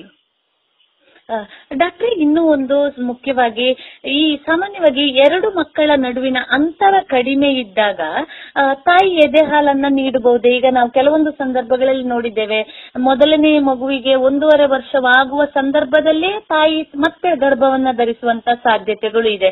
ಇಂತಹ ಸಂದರ್ಭದಲ್ಲಿ ಈ ಎರಡು ಮಕ್ಕಳ ನಡುವಿನ ಅಂತರ ಕಡಿಮೆ ಇದ್ದಾಗ, ತಾಯಿ ಎದೆ ಹಾಲನ್ನ ನೀಡಬಹುದೇ ಡಾಕ್ಟ್ರೆ? ನಾನು ನಿಮ್ಮ ಪ್ರಶ್ನೆಗೆ ಉತ್ತರ ಕೊಡ್ತೇನೆ. ಆದ್ರೆ ನಾನು ಒಂದು ಮಾತು ಫಸ್ಟ್ ಹೇಳಿಕೊಳ್ತೇನೆ. ದಯವಿಟ್ಟು ಹಾಗೆ ಆಗೋ ಪರಿಸ್ಥಿತಿಯನ್ನು ತಡಿಬೇಕು. ಸರಿ. ಶ್ರೀರಂಗದಲ್ಲಿ ನಾನು ಅದನ್ನೇ ಹೇಳದೆ ಮುಂದುವರಿಯುವುದಿಲ್ಲ. ಎರಡು ಮಕ್ಕಳ ಮಧ್ಯೆ ಅಂತರ ಅಕಸ್ಮಾತ್ ಆಕಸ್ಮಿಕವಾಗಿ ಒಂದೊಂದ್ ಸತಿ ಆಗ್ತದೆ ಇಲ್ಲ ಅಂತ ನಾನು ಹೇಳುದಿಲ್ಲ ಆದ್ರೆ ಸಾಧ್ಯವಾದಷ್ಟು ಈ ಪರಿಸ್ಥಿತಿಯನ್ನು ತಡಬೇಕು. ಯಾಕಂದ್ರೆ ತಾಯಿಗೂ ಸಹ ಈಗ ಎದೆಹಾಲು ಅನಿಸುತ್ತಿರುವ ಮಗುವಿಗೆ ಸಹ ಹೊಟ್ಟೆಯೊಳಗಿರುವ ಶಿಶು. ಮೂರು ಜನರಿಗೆ ಸಹ ಅದು ಸ್ವಲ್ಪ ಸುಸ್ತಾಗೋದು ಅನಾರೋಗ್ಯಕ್ಕೆ ಕಾರಣ ಆಗ್ತದೆ. ಈ ಅಂತರ ಕಡಿಮೆ ಆದ್ರೆ. ಬಟ್ ಅಕಸ್ಮಾತ್ ಅಂತರ ಕಡಿಮೆ ಆಗಿ ಸಣ್ಣ ಮಗು ಇದ್ದಾಗ ಗರ್ಭಿಣಿ ಆದರೂ ಸಹ ಎದೆಹಾಲು ಉಣಿಸ್ಲಿಕ್ಕೆ ಯಾವುದೇ ಒಂದು ದೋಷ ಇಲ್ಲ. ಸರಿ. ಖಂಡಿತ ಬಹಳ ಉಪಯುಕ್ತವಾದಂತ ಮಾಹಿತಿ. ಯಾಕೆಂದ್ರೆ ತಾಯಿ ಗರ್ಭ ಧರಿಸಿದಂತ ಸಂದರ್ಭದಲ್ಲಿ ಗರ್ಭಧಾರಣೆ ಅನ್ನುವಂಥದ್ದು ಕೇವಲ ತಂದೆ ತಾಯಿಯರಿಗೆ ಸಂಬಂಧಪಟ್ಟಿದ್ದಂತದ್ದಲ್ಲ ಒಂದು ಇಡೀ ಕುಟುಂಬ ವ್ಯವಸ್ಥೆಯ ಜೊತೆಗಿರ್ತದೆ. ಆ ಸಂದರ್ಭದಲ್ಲಿ ಕೆಲವರ ಸಲಹೆಗಳು, ಮಗುವಿಗೆ ತಾನಾಗಿ, ಮೊದಲನೇ ಮಗುವಿಗೆ ಹಾಲು ಉಣಿಸುವುದನ್ನ ನಿಲ್ಲಿಸಬೇಕು ಅನ್ನುವಂತಹ ಸಲಹೆಗಳು ಅದಕ್ಕೆ ಅಭ್ಯಾಸ ಆಗ್ತದೆ. ಆ ರೀತಿಯ ಅಂತ ಮಾತುಗಳು ಕೂಡ ನಾವು ಕೇಳಿದ್ದೇವೆ. ತಮ್ಮ ಮಾತುಗಳು ಬಹಳ ಉಪಯುಕ್ತವಾದಂತ ಮಾಹಿತಿ ಡಾಕ್ಟ್ರೆ. ಯಾಕೆಂದ್ರೆ ಗರ್ಭ ಧರಿಸಿರುವಂತ ತಾಯಿ ತುಂಬಾ ದ್ವಂದ್ವಕ್ಕೆ ಒಳಗಾಗ್ತಾ ಇರ್ತಾಳೆ ಈ ಸಂದರ್ಭದಲ್ಲಿ. ಹಾಲು ಉಣಿಸ್ಬೇಕೇ ಬೇಡ ಅನ್ನುವಂಥದ್ದು. ಬಹುಶಃ ನಿಮ್ಮ ಮಾತುಗಳು ಬಹಳ ಪೂರಕವಾಗಿದೆ ಅಂತ ನಾನು ಅಂದುಕೊಳ್ತೇನೆ ಡಾಕ್ಟ್ರೆ. ಹೌದು ಅದು ತಪ್ಪು ಕರಿಪ ಪರಿಕಲ್ಪನೆ ಅದು. ತಾಯಿ ಗರ್ಭಿಣಿ ಇದ್ದಾಗ ಆ, ಎದೆ ಹಾಲು ಕುದಿಸಬಾರದು ಅಂತ ಎಲ್ಲೆಲ್ಲೂ ಸಹ ನಾವು ಯಾವ ಕಾರಣಕ್ಕೂ ಹೇಳುದಿಲ್ಲ ಹೌದು. ಬಹುಶಃ ಎಲ್ಲೋ ಒಂದು ರೀತಿಯಲ್ಲಿ ಗರ್ಭದ ಒಳಗೆ ಇರುವಂತ ಶಿಶುವಿಗೆ ಮತ್ತು ಈ ಮಗುವಿನ ನಡುವಿನ ಬಾಂಧವ್ಯ ಕೂಡ ಎಲ್ಲೋ ಒಂದು ರೀತಿಯಲ್ಲಿ ಹೆಚ್ಚು ಹೆಚ್ಚಾಗಬಹುದು ಅನ್ನೋದನ್ನ ಕೂಡ ನಾವು ಅರ್ಥಕೊಳ್ಬಹುದೇನಲ್ವಾ ಡಾಕ್ಟ್ರೆ? ಒಂದು ರೀತಿಯಲ್ಲಿ ಹೇಳೋದಾದ್ರೆ? ಹೌದು. ಡಾಕ್ಟ್ರೆ ಇನ್ನೂ ಒಂದು ತಾವು ಸ್ತ್ರೀರೋಗ ತಜ್ಞರು ಹಲವಾರು ತಮ್ಮಲ್ಲಿ ಬಂದಂತಹ ಗರ್ಭಿಣಿ ಸ್ತ್ರೀಯರಿಗೆ ಸಲಹೆಯನ್ನ ಮಾರ್ಗದರ್ಶನವನ್ನ ನೀಡ್ತಾ ಬರ್ತಾ ಇದ್ದೀರಿ. ಜೊತೆಗೆ ಹಲವಾರು ಹೆರಿಗೆಯನ್ನ ಕೂಡ ತಾವು ಮಾಡಿಸಿದ್ದೀರಿ ಮಾಡಿಸ್ತಾ ಬರಿಸ್ತಾ ಬರ್ತಾ ಇದ್ದೀರಿ. ಈ ಸಂದರ್ಭದಲ್ಲಿ ಎದೆ ಹಾಲು ಉಣಿಸುವಂತ ತಾಯಂದರಿಗೆ ತಾವು ಹೇಳುವಂತಹ ಮಾತುಗಳು ಏನು ಡಾಕ್ಟ್ರೆ? ಆ ಎದೆ ಹಾಲು ಉಣಿಸುವ ತಾಯಿಯರಿಗೆ ನಾವು ಅಂದ್ರೆ ಹೆರಿಗೆ ಆಗುವ ಮೊದಲೇ ಹೇಳಲಿಕ್ಕೆ ಶುರು ಮಾಡ್ತೇವೆ. ಏನಂದ್ರೆ ಮೆಂಟಲ್ ಪ್ರಿಪರೇಷನ್ ಯಾವತ್ತೂ ಸಹ ಬಹಳ ಅತ್ಯಗತ್ಯ. ಹೌದು. ಮಗು ಹುಟ್ಟಿದ ಮೇಲೆ ಹಾಲು ಕುಡಿಸ್ಲಿಕ್ಕೆ ತಾಯಿಯ ಮನಸ್ಸಿನ ಪ್ರಿಪರೇಷನ್ ಆಗಿಲ್ಲದೆ ಇದ್ರೆ ತಾಯಿಗೆ ಆವಾಗ ಸ್ವಲ್ಪ ಕಷ್ಟ ಅಂತ ಅನ್ನಿಸ್ಬೋದು. ಹೌದು. ಮತ್ತೆ ಮಗು ಹುಟ್ಟಿ ಆದ ಮೇಲೆ ಹಾಲು ಉಣಿಸ್ಲಿಕ್ಕೆ ಕಲಿತ ಮೇಲೆ ನಾವು ಯಾವತ್ತೂ ಸಹ ಆಸ್ಪತ್ರೆಯಿಂದ ಬಿಡುಗಡೆ ಮಾಡಿ ಕಳಿಸಿದೆವು. ಹೆಣ್ಮಕ್ಳಲ್ಲಿ. ಮತ್ತೆ ಎದೆ ಹಾಲು ಕುಡಿಸುವುದರ ಮಾತ್ರ ಹೇಳ್ತೇವೆ ಯಾವತ್ತೂ ಯಾಕೆ ಕುಡಿಸ್ಬೇಕು? ಮಗುವಿಗೆ ಎಷ್ಟು ಒಳ್ಳೇದು? ತಾಯಿಗೆ ಎಷ್ಟು ಒಳ್ಳೇದು? ತಾಯಿ ಮಗುವಿನ ಬಾಂಧವ್ಯ ಬೆಳಿಲಿಕ್ಕೆ ಒಳ್ಳೇದು? ಹೌದು. ಮತ್ತು ಎದೆ ಹಾಲು ಉಣಿಸುವುದು ಗರ್ಭ ನಿರೋಧಕವಾಗಿ ಸಹ ಕೆಲಸ ಮಾಡ್ತದೆ. ಶುರುವಿನ ಮೂರರಿಂದ ಆರು ತಿಂಗಳು. ಎದೆ ಹಾಲು ಮಾತ್ರ ಬೇಡ್ತಾ ಇರುವಾಗ ಮಕ್ಕಳಿಗೆ. ಮಗುವಿನ ಬುದ್ಧಿಶಕ್ತಿ ಬೆಳವಣಿಗೆ ಆಗಲಿ ಶಾರೀರಿಕ ಬೆಳವಣಿಗೆ ಮುಂದೆ ಜೀವನದಲ್ಲಿ ಮಗುವಿಗೆ ಅಸ್ತಮಾ ಕಾಯಿಲೆ ಆಗಲಿ ನಾವು ಡಯಾಬಿಟಿಸ್ ಬೇರೆ ಕಾಯಿಲೆಗಳನ್ನೆಲ್ಲ ಬರುವುದನ್ನು ತಡೀತದೆ. ಈ ಎದೆ ಹಾಲು ಉಣಿಸುವುದರಿಂದ ಈ ಒಂದೂವರೆ ಸರಿ ಸರಿ. ಸ್ತನ್ಯಪಾನದಿಂದ ಬಹುಶಃ ಮಗುವಿಗೆ ಆಗುವ ಪ್ರಯೋಜನಗಳ ಜೊತೆಗೆ ತಾಯಿಗೆ ಕೂಡ ಬಹಳಷ್ಟು ಪ್ರಯೋಜನಗಳಿದೆ ಅಲ್ವಾ ಡಾಕ್ಟ್ರೆ? ಖಂಡಿತವಾಗಿ ಈ ಗರ್ಭಿಣಿ ಸಮಯದಲ್ಲಿ ಆದ ಬೊಜ್ಜು ಕರಗುವುದು. ಸ್ತನ ಕ್ಯಾನ್ಸರ್ ಓವರಿ ಕ್ಯಾನ್ಸರ್ ಇದನ್ನು ತಡೆಗಟ್ಟುತ್ತದೆ. ಮತ್ತೆ ತಾಯಿಗೆ ಶುಗರ್ ನಾವೇನು ಡಯಾಬಿಟಿಸ್ ಬ್ಲಡ್ ಪ್ರೆಷರ್ ಬರುವುದು ಇದನ್ನೆಲ್ಲ ತಡೆಗಟ್ಟುತ್ತದೆ ಎದೆ ಹಾಲು ಉಣಿಸುವುದು ಮತ್ತೆ ನಾವು ಯಾವಾಗ ಹೇಳುದೇನು ಹೇಳೋದೇನು ಚೀಪ್ ಬೆಸ್ಟ್ ಕಾಸ್ಟ್ ಎಫೆಕ್ಟಿವ್ ಯಾವಾಗ ಬೇರೆ ಏನು ಬೇಕಾಗುದಿಲ್ಲ. ತಾಯಿಗೆ ಡೈರೆಕ್ಟ್ ಸ್ತನ್ಯಪಾನ ಮಾಡಿಸಿದ್ರೆ ಆಯ್ತಲ್ಲ ಸರಿ, ಸರಿ, ಕೃತಕ ಆಹಾರದ ಖರ್ಚು ಸಹ ಕಡಿಮೆ ಹೌದು ಹೌದು ಬಹಳ ಉಪಯುಕ್ತವಾದಂತ ಮಾಹಿತಿ ಡಾಕ್ಟ್ರೆ. ಎಲ್ಲೋ ಆಧುನಿಕ ಜಗತ್ತಿನಲ್ಲಿ ಇವತ್ತು ಮಹಿಳೆ ಹಾಲುಣಿಸುವಂತದ್ದು ಎಲ್ಲೋ ಅಷ್ಟೊಂದು ಪ್ರಮುಖವಾದಂತ ವಿಷಯ ಅಲ್ಲ ಅನ್ನುವುದನ್ನ ಕೂಡ ನಾವು ಕೇಳಿ ಬರ್ತಾ ಇದ್ದೇವೆ ಕೆಲವೊಂದು ಸಂದರ್ಭಗಳಲ್ಲಿ. ತಾವು ಹೇಳಿದಂತ ಸ್ತನ್ಯಪಾನದಿಂದ ತಾಯಿಗೆ ಆಗುವಂತ ಪ್ರಯೋಜನಗಳು ನಿಜವಾಗಿಯೂ ಕೂಡ ಪ್ರತಿಯೊಂದು ತಾಯಿಯೂ ಕೂಡ, ಪ್ರತಿಯೊಂದು ಗರ್ಭಧರಿಸಿದ ಸ್ತ್ರೀಯೂ ಕೂಡ ಅನುಸರಿಸಬೇಕು. ಯಾಕೆಂದ್ರೆ ತನ್ನ ಆರೋಗ್ಯವನ್ನ ಕಾಯ್ದುಕೊಳ್ಳುವುದರ ಜೊತೆಗೆ ತನ್ನಲ್ಲಿ ಉಂಟಾಗಬಹುದಾದಂತಹ ದೈಹಿಕ ಬದಲಾವಣೆಗಳನ್ನು ಕೂಡ ಆಕೆ ಮತ್ತೆ ನಿರ್ವಹಿಸಬಹುದು ಅನ್ನೋದನ್ನ ಈ ಸ್ತನ್ಯಪಾನ ಹೇಳ್ತದೆ ಅಲ್ವಾ ಡಾಕ್ಟ್ರೆ? ತಾವು ಹೇಳಿದಾಗೆ ಬೊಜ್ಜನ್ನ ಕರಗಿಸುವಂತದ್ದು ಬಹುಶಃ ತಾಯಿ ಏನು ಗರ್ಭಧರಿಸಿದ ಅವಧಿಯಲ್ಲಿ ಹೆಚ್ಚುವರಿಯಾಗಿ ದೇಹದಲ್ಲಿ ತುಂಬಿಕೊಂಡಂತ ಕೊಬ್ಬು, ಇದು ಕೂಡ ಬಹುಶಃ ಎಲ್ಲೋ ಕಡಿಮೆ ಆಗಬಹುದು ಅಲ್ವಾ ಡಾಕ್ಟ್ರೆ? ಹೌದು ಹೌದು, ಖಂಡಿತವಾಗಿ. ಬಹಳ ಉಪಯುಕ್ತವಾದಂತ ಮಾಹಿತಿಯನ್ನ ನೀಡ್ತಾ ಇದ್ದೀರಿ ಡಾಕ್ಟ್ರೆ. ಒಟ್ಟಾರೆಯಾಗಿ ನಾವು ಹೇಳುವುದಾದ್ರೆ ಮಗು ಅನ್ನುವಂಥದ್ದು ಈ ಒಂದು ಪ್ರತಿಯೊಂದು ಮನೆಯ ಕನಸು ಅದು. ಒಂದು ಹೊಸ ಮಗುವಿನ ಜನನ ಈ ಜಗತ್ತಿಗೆ ಆಗುವಂತ ಸಂದರ್ಭದಲ್ಲಿ ಒಂದು ಹೊಸ ತಂದೆ ಆಗ್ತಾನೆ, ಹೊಸ ತಾಯಿ ಉದ್ಭವ ಆಗ್ತಾಳೆ. ಜೊತೆಗೆ ಬೇರೆಲ್ಲ ಬಾಂಧವ್ಯಗಳು, ಸಂಬಂಧಗಳು ಒಂದು ಹೊಸ ಮಜಲನ್ನ ಕಂಡುಕೊಳ್ಳುತ್ತವೆ. ಇಂಥ ಸಂದರ್ಭಗಳಲ್ಲಿ ಬಹಳಷ್ಟು ಕನಸುಗಳಿರ್ತವೆ. ಒಟ್ಟಾರೆಯಾಗಿ ಹೇಳುವುದಾದ್ರೆ ತಾಯಿ ಮತ್ತು ಮಗುವಿನ ಸಮರ್ಪಕವಾದಂತಹ ಆರೈಕೆಯ ಜೊತೆಗೆ ಅವರ ನಡುವಿನ ಈ ಏನು ಸಂಬಂಧ ಬಹುಶಃ ಮುಂದೆ ಆ, ಮಗುವಿನಲ್ಲಿ ಒಟ್ಟಾರೆಯಾಗಿ ಆಗಬಹುದಾದಂತ ಬೆಳವಣಿಗೆಗೆ ಪೂರಕ ಅಂತ ತಾವು ಹೇಳ್ತಾ ಇದ್ದೀರಿ. ಬಹಳ ಉಪಯುಕ್ತವಾದಂತ ಮಾಹಿತಿಯನ್ನ ನೀಡಿದ್ದೀರಿ ಡಾಕ್ಟ್ರಿ. ಕೊನೆಯದಾಗಿ ನಮ್ಮ ರೇಡಿಯೋ ಪಾಂಚಜನ್ಯದ ಶೋತೃ ಬಾಂಧವರಿಗೆ ತಾವೇನು ಹೇಳ ಬಯಸ್ತೀರಿ ಡಾಕ್ಟ್ರೆ?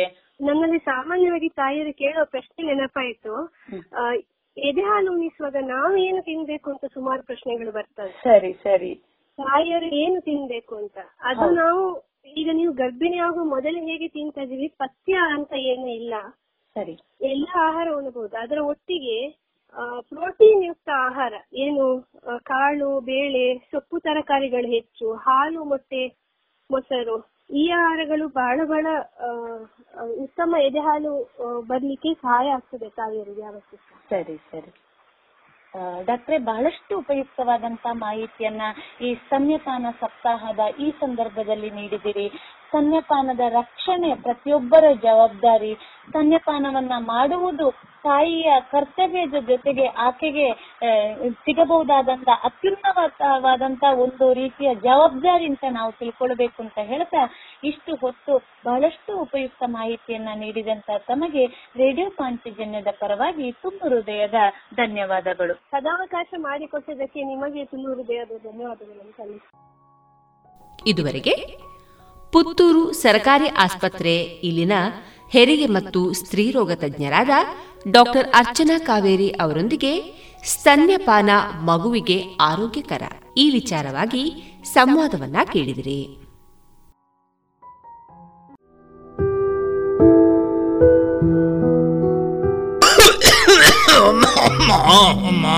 ತೆಮ್ಮ ಉಂಡಜ್ಜರೆ ತೆಮ್ಮ ತರವೇನೆ ಕೈಕಾರ್ಬೇನೆ ಪೂರ ಉಂಡು ಮಗ. ಅಮ್ಮ. ಮರ್ದದೆ ತೊಂಡರಾಜ್ಜರೆ ಮರ್ದಗ ಪೂರ ದಾಯಗ ಪೊಕ್ಕಡೆ ಖರ್ಚು ಪಾಡ್ನೆ ಮಗ. ಎಂಚ? ಮರ್ದಗ್ ಖರ್ಚಾಪುಂಡ ಅತ್ತ ಬೊಕ್ಕ. ದಾದಾಜ್ಜರೆ ದಿನಕ್ಕೊಂಜಿ ಪೊಸ ಪೊಸ ರೋಗಲು ತರೆದೆರ್ಪುನಗ ಮರ್ದು ದೆತೊಂಜಿಂಡ ಎಂಚ ಅಜ್ಜರೆ ನನ್ನ ಮರ್ದಗಾಪುನ ಖರ್ಚಿದ ತರೆ ಬೆಚ್ಚ ಬುಡ್ಲೆ ತಾಯ ತರೆ ಬೆಚ್ಚ ಬುಡೋಡು ಮಗ. ನಮ್ಮ ಪ್ರಧಾನ ಮಂತ್ರಿ ಜನೌಷಧಿ ಉಂಡತ ಅಜ್ಜರೆ ಅವು ಪೂರ ಇತ್ತೆ ಓಲುಂಡು ಮಗ ಈ ಪಣ್ಪಂದು ಮತ್ತೆ ಪುತ್ತೂರುಡ ಉಂಡ ಅಜ್ಜರೆ ಪುತ್ತೂರುಡು ಓಲಪ್ಪ. ಪುತ್ತೂರ್ದ ದರ್ಬೇಡ್ಲ? ಮಹಾಮಾಯಿ ದೇವಸ್ಥಾನದ ಕೈತಲು ಕ್ಯಾಂಪ್ಕೋ ಬಿಲ್ಡಿಂಗ್ ಇಡ್ಲ ಉಂಡ ಅಜ್ಜರೆ ಹಿಂದೆ ಸಂಪರ್ಕಿಸಿ ಮಹಿಳಾ ವಿವಿಧೋದ್ದೇಶ ಸಹಕಾರಿ ಸಂಘದ ಕಟ್ಟಡ ದರ್ಬೆ ಮತ್ತು ಮಹಮ್ಮಾಯಿ ದೇವಸ್ಥಾನದ ಬಳಿ ಇರುವ ಕ್ಯಾಂಪ್ಕೋ ಬಿಲ್ಡಿಂಗ್ನಲ್ಲಿ ಪ್ರಧಾನಮಂತ್ರಿ ಜನೌಷಧಿ ಕೇಂದ್ರ. ದೂರವಾಣಿ ಒಂಬತ್ತು ನಾಲ್ಕು ಎಂಟು ಮೂರು ಐದು ಒಂದು ಒಂದು ಮೂರು ಏಳು ಒಂದು.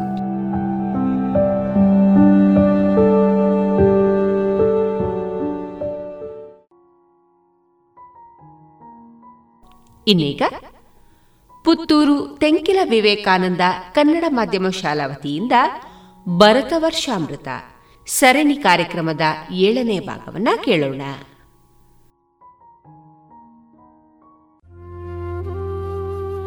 ಭರತ ವರ್ಷಾಮೃತ ವಿವೇಕಾನಂದ ಕನ್ನಡ ಶಾಲೆಯ ಮಕ್ಕಳು ಹಾಗೂ ಶಿಕ್ಷಕರು ಸಂಯೋಜಿಸಿ ಸಾದರಪಡಿಸುತ್ತಿರುವ ಸರಣಿ ಕಾರ್ಯಕ್ರಮಕ್ಕೆ ಆದರದ ಸ್ವಾಗತ. ಉತ್ತರಂ यत्समुद्रस्य हिमाद्रेश्चैव दक्षिणम् वर्षं तद्भारतं भारती यत्र सन्ततिः भारती यत्र सन्ततिः भारती यत्र सन्ततिः। रत्नाकरा धौतपदां हिमालयकिरीटिनी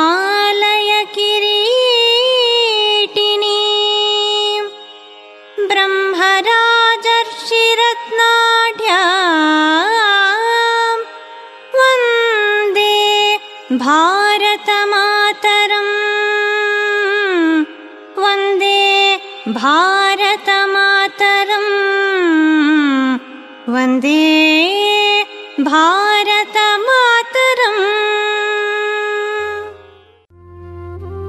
ನಡೆ ಮುಂದೆ ನಡೆ ಮುಂದೆ ನುಗ್ಗಿ ನಡೆ ಮುಂದೆ ಜಗ್ಗದೆಯೇ ಕುಗ್ಗದೆಯೇ ಹಿಗ್ಗಿ ನಡೆ ಮುಂದೆ ಭರತ ಕಂಡದ ಹಿತವೇ ನನ್ನ ಹಿತವೆಂದು ಭರತ ಮಾತೆಯ ಮತವೇ ನನ್ನ ಮತವೆಂದು ಭಾರತಾಂಬೆಯ ಸುತರು ಸೋದರರು ಎಂದು ಭಾರತಾಂಬೆಯ ಮುಕ್ತಿ ಮುಕ್ತಿ ನನಗೆಂದು. ನಡೆ ಮುಂದೆ ನಡೆ ಮುಂದೆ ನುಗ್ಗಿ ನಡೆ ಮುಂದೆ ಸ್ವತಂತ್ರ ಹೋರಾಟ ಸಮಯದ ಈ ಪ್ರಸಿದ್ಧ ಸಾಲುಗಳು ಹೊರಹೊಮ್ಮಿದ್ದು ಮೊಟ್ಟ ಮೊದಲ ಜ್ಞಾನಪೀಠ ಪ್ರಶಸ್ತಿ ಪಡೆದ ಕನ್ನಡದ ಕವಿ ಕುವೆಂಪು ಅವರ ಹರಿತ ಲೇಖನಿಯಿಂದ. ಪ್ರಶ್ನಾಗುಣ ಸಂಪನ್ನ ವೈಚಾರಿಕ ಗುಣದ ಕುವೆಂಪು ಅವರು ರಾಷ್ಟ್ರದ ಎರಡನೇ ರಾಷ್ಟ್ರಕವಿಯಾಗಿ ವಿಶ್ವ ಮಾನವ ಕಲ್ಪನೆಯೊಂದಿಗೆ ಭಾರತದ ತರುಣರಿಗೆ ಸ್ವಾತಂತ್ರ್ಯ ಹೋರಾಟಕ್ಕೆ ಕರೆಕೊಟ್ಟ ಬಗೆ ಹೀಗಿದೆ. ನಮೋ ದೇವಿ, ನಮೋ ತಾಯಿ, ಎನ್ನಿರಿ ಭಾರತಾಂಬೆಗೆ. ಹಳೆ ಕಾಲ ಹೋಗುತ್ತಿದೆ, ಹೊಸ ಕಾಲ ಬರುತ್ತಿದೆ. ಹೊಸ ದೃಷ್ಟಿ ಬೆಳೆಸಿಕೊಳ್ಳಿ, ಏಳಿ ಎಚ್ಚರಗೊಳ್ಳಿ ತರುಣರೇ.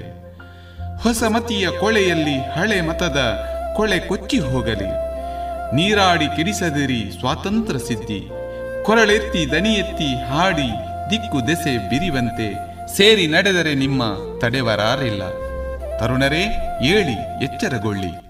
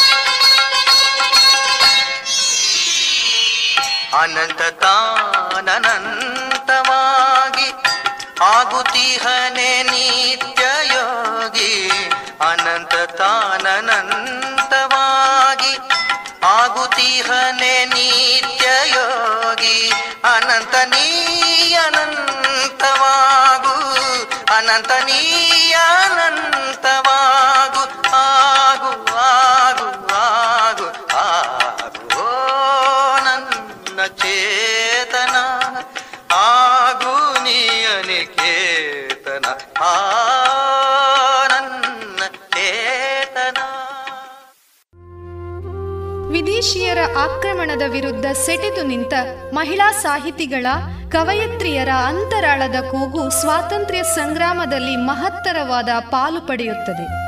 ಭಾರತದ ಕೋಗಿಲೆ ಎಂದು ಖ್ಯಾತಿ ಪಡೆದ ಸರೋಜಿನಿ ನಾಯ್ಡು ಇವರು ಗೋಪಾಲಕೃಷ್ಣ ಗೋಖಲೆಯವರೊಂದಿಗೆ ಬಂಗಾಳ ವಿಭಜನೆಯ ವಿರುದ್ಧ ಹೋರಾಟ ನಡೆಸಿದ ಧೀರ ಮಹಿಳೆ. ಸಾವಿರದ ಒಂಬೈನೂರ ಹದಿನೇಳರಲ್ಲಿ ಭಾರತೀಯ ಮಹಿಳಾ ಸಂಘ ರಚನೆ ಮಾಡಿ ಮಹಿಳಾ ಸಬಲೀಕರಣಕ್ಕೆ ಪ್ರಾಶಸ್ತ್ಯ ನೀಡಿದರು. ಇವರ ಧೈರ್ಯ, ದೃಢತೆ, ವಿಶ್ವಾಸ, ಹೋರಾಟ ಮನೋಭಾವ, ಸ್ವಾತಂತ್ರ್ಯ ಚಳುವಳಿಗೆ ಪುಷ್ಟಿ ನೀಡಿದ್ದನ್ನು ರಾಷ್ಟ್ರ ನಾಯಕರಾದ ರವೀಂದ್ರನಾಥ ಟಾಗೋರ್ ಗಾಂಧೀಜಿ ಮುಂತಾದವರು ಆ ಸಮಯದಲ್ಲಿ ಶ್ಲಾಘಿಸಿದ್ದರಂತೆ. ಯುದ್ಧ ಹೋರಾಟದಲ್ಲಿ ಭಯ ಅನ್ನುವುದು ಕ್ಷಮಿಸಲಾರದ ತಪ್ಪು ಅಂದ ಸರೋಜಿನಿ ನಾಯ್ಡು ಅವರ ದೇಶಪ್ರೇಮ ಅಪ್ರತಿಮವಾದುದು.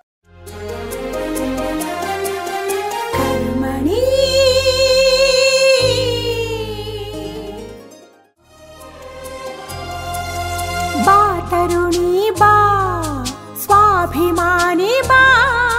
ಬಾ ಬಾ. ಸ್ವಾವಲಂಬಿ, ಬಾ.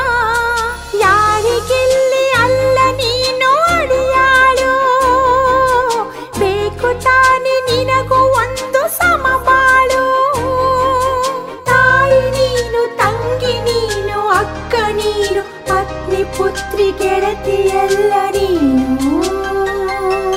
ಸೃಷ್ಟಿ ವೃಷ್ಟಿ ಸಮಷ್ಟಿಯು ನೀನು.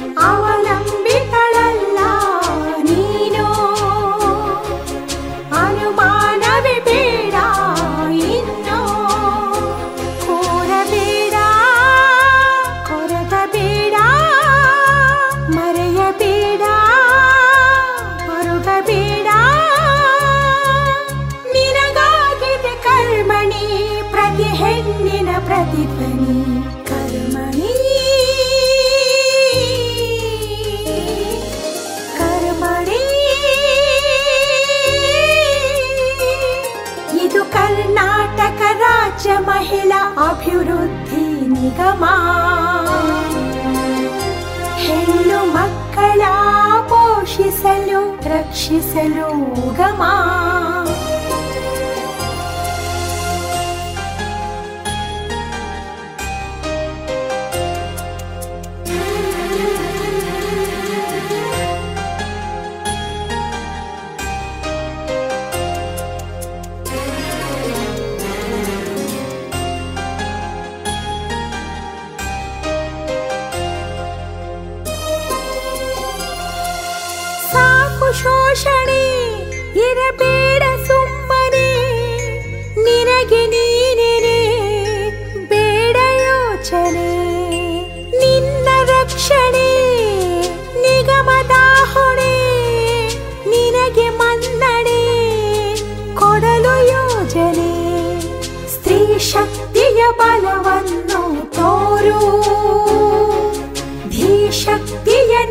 ीरु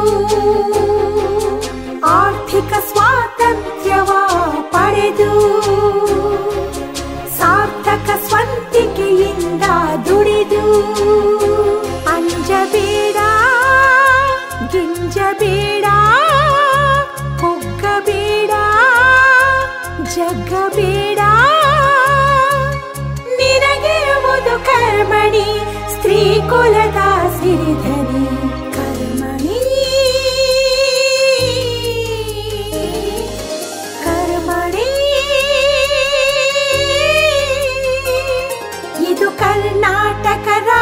ರಾಜ್ಯ ಮಹಿಳಾ ಅಭಿವೃದ್ಧಿ ನಿಗಮ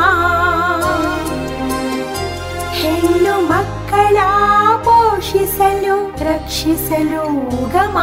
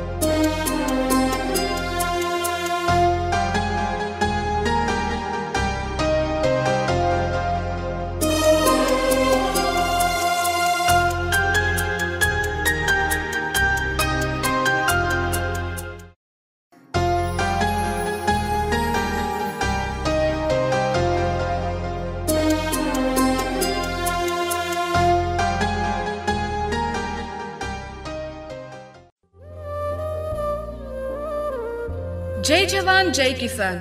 ಜೊತೆಗೆ ಜೈ ವಿಜ್ಞಾನ್ ಸೇರಿಸಿ ಜಗತ್ತಿಗೆ ವಿಜ್ಞಾನದ ಮಹತ್ವಪೂರ್ಣ ಸಂದೇಶ ನೀಡಿದ ನಮ್ಮ ನಲ್ಮೆಯ ಪ್ರಧಾನಿ ಆಗಿದ್ದ ಅಟಲ್ ಬಿಹಾರಿ ವಾಜಪೇಯಿ ಅವರು ಒಬ್ಬ ಅಪ್ರತಿಮ ದೇಶ ಪ್ರೇಮದ ಕವಿಯಾಗಿದ್ದರು. ಹೆಚ್ಚಿನವರಿಗೆ ಅವರ ಕವಿ ಹೃದಯದ ಪರಿಚಯವಿರಲಾರದು. ಶತ್ರುಗಳಿಗೆ ಸಿಂಹ ಸ್ವಪ್ನವಾಗಿದ್ದ ಅಟಲ್ಜಿ ಭಾರತದ ಪ್ರಗತಿಪರ ಯೋಚನೆ ಯೋಜನೆಗಳತ್ತ ಚಿತ್ತಹರಿಸಿದವರು. ಸ್ವತಂತ್ರ ಪೂರ್ವ ಹಾಗೂ ಸ್ವತಂತ್ರ ನಂತರದ ಭಾರತದ ವಿಕಾಸಕ್ಕೆ ಅಟಲ್ಜಿ ಅವರಲ್ಲಿ ಸಮಗ್ರ ಮತ್ತು ಸಾಮರಸ್ಯದ ಪರಿಕಲ್ಪನೆಗಳಿದ್ದವು ಭಾರತ ಮಾತೆಯ ವಿಕಾಸಕ್ಕಾಗಿ ಅವರು ಬರೆದ ಈ ಸಾಲುಗಳನ್ನು ಕೇಳೋಣ ಯಹ ವಂದನ್ ಕಿ ಭೂಮಿ ಹೇ ಅಭಿನಂದನ್ ಕಿ ಭೂಮಿ ಹೇ अर्पण की भूमि है जगत की एकमात्र तर्पण की भूमि है जगत की एकमात्र तर्पण की भूमि है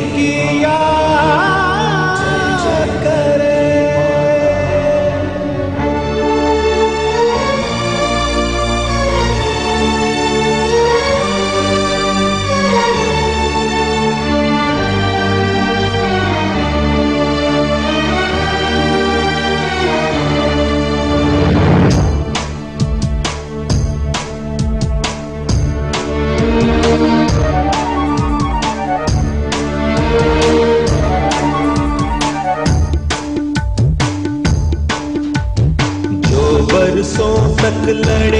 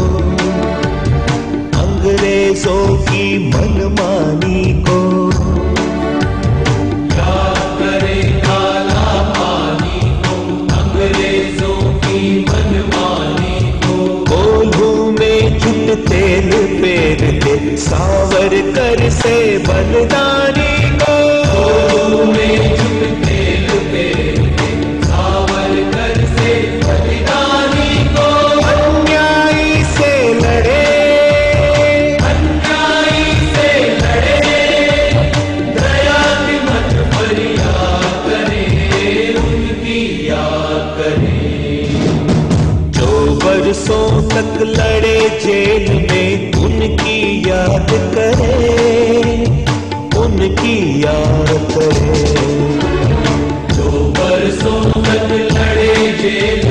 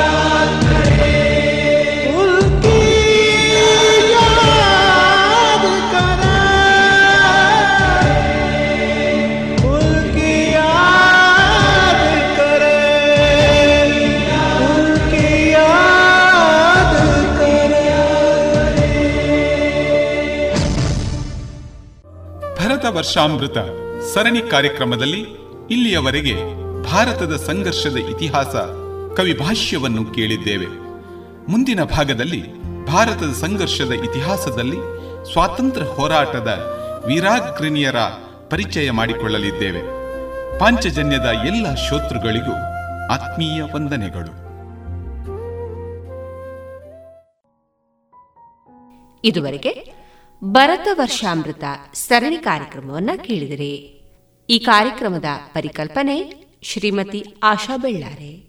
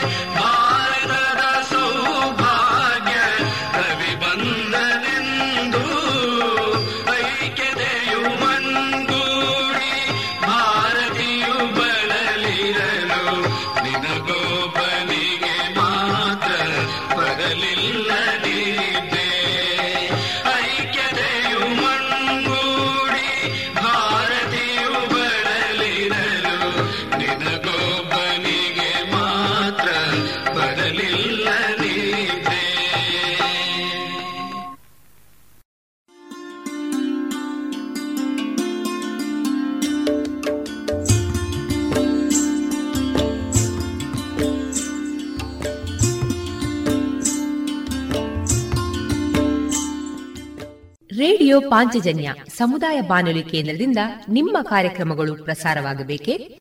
ಹಾಗಿದ್ದರೆ ನಮ್ಮನ್ನು ಸಂಪರ್ಕಿಸಿ.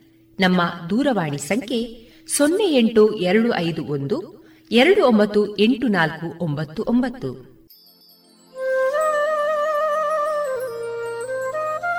ಗಮನಿಸಿ ಕೇಳುವರೆ ನಮ್ಮ ಕಾರ್ಯಕ್ರಮಗಳನ್ನು ವೆಬ್ಸೈಟ್ ಮೂಲಕ ಕೂಡ ಆಲಿಸಬಹುದು. ನಮ್ಮ ವೆಬ್ಸೈಟ್ ವಿಳಾಸ W W radio Panchajanya dot com. ಇಲ್ಲಿ ಆರ್ಕೈವ್ಸ್ನ ಭಾಗಕ್ಕೆ ಹೋಗಿ ಕ್ಲಿಕ್ ಮಾಡಿದರೆ ಹಳೆ ಕಾರ್ಯಕ್ರಮಗಳನ್ನು ಕೂಡ ಆಲಿಸಬಹುದು. ಜೊತೆಗೆ ನಮ್ಮ ಪ್ರಸಾರವನ್ನು ಆಪ್ ಮೂಲಕವೂ ಕೇಳಬಹುದು. ಪ್ಲೇಸ್ಟೋರ್ನಲ್ಲಿ ಪಾಂಚಜನ್ಯ ಸರ್ಚ್ ಮಾಡಿ ಡೌನ್ಲೋಡ್ ಮಾಡಿಕೊಂಡು ತಮ್ಮ ಮೊಬೈಲ್ಗಳಿಗೆ ಇನ್ಸ್ಟಾಲ್ ಮಾಡಿದರೆ ರೇಡಿಯೋ ಪ್ರಸಾರದ ಕಾರ್ಯಕ್ರಮವನ್ನು ನೀವು ಆಲಿಸಬಹುದು. ನಮ್ಮ ಪ್ರಸಾರದ ಬಗೆಗೆ ನಿಮ್ಮ ಅಭಿಪ್ರಾಯಗಳನ್ನು ಹಂಚಿಕೊಳ್ಳಲು ನಮ್ಮ ವಿಳಾಸ ರೇಡಿಯೋ ಪಾಂಚಜನ್ಯ ತೊಂಬತ್ತು ಬಿಂದು ಎಂಟು ಎಫ್ಎಂ ಸಮುದಾಯ ಬಾನುಲಿ ಕೇಂದ್ರ, ನೆಹರು ನಗರ, ಪುತ್ತೂರು. ನಮ್ಮ ದೂರವಾಣಿ ಸಂಖ್ಯೆ ಸೊನ್ನೆ ಎಂಟು ಎರಡು ಐದು ಒಂದು ಎರಡು ಒಂಬತ್ತು ಎಂಟು ನಾಲ್ಕು ಒಂಬತ್ತು ಒಂಬತ್ತು. ಇಮೇಲ್ ವಿಳಾಸ radio Panchajanya at gmail dot com ನಮ್ಮ ವಿಳಾಸ ಮತ್ತೊಮ್ಮೆ ರೇಡಿಯೋ ಪಾಂಚಜನ್ಯ ತೊಂಬತ್ತು ಬಿಂದು ಎಂಟು ಎಫ್ಎಂ ಸಮುದಾಯ ಬಾನುಲಿ ಕೇಂದ್ರ, ನೆಹರು ನಗರ, ಪುತ್ತೂರು. ನಮ್ಮ ದೂರವಾಣಿ ಸಂಖ್ಯೆ ಸೊನ್ನೆ ಎಂಟು ಎರಡು ಐದು ಒಂದು, ಎರಡು ಒಂಬತ್ತು ಎಂಟು ನಾಲ್ಕು ಒಂಬತ್ತು ಒಂಬತ್ತು. ಇಲ್ಲಿಗೆ ಈ ಹೊತ್ತಿನ ಪ್ರಸಾರ ಕಾರ್ಯಕ್ರಮವನ್ನ ಮುಕ್ತಾಯಗೊಳಿಸುತ್ತಿದ್ದೇವೆ. ಆತ್ಮೀಯ ಕೇಳುಗರಿಗೆಲ್ಲ ರೇಡಿಯೋ ಪಾಂಚಜನ್ಯದ ಬಳಗದ ಪರವಾಗಿ ನಾನು ತೇಜಸ್ವಿ ರಾಜೇಶ್ ಮಾಡುವ ಅನಂತ ವಂದನೆಗಳು.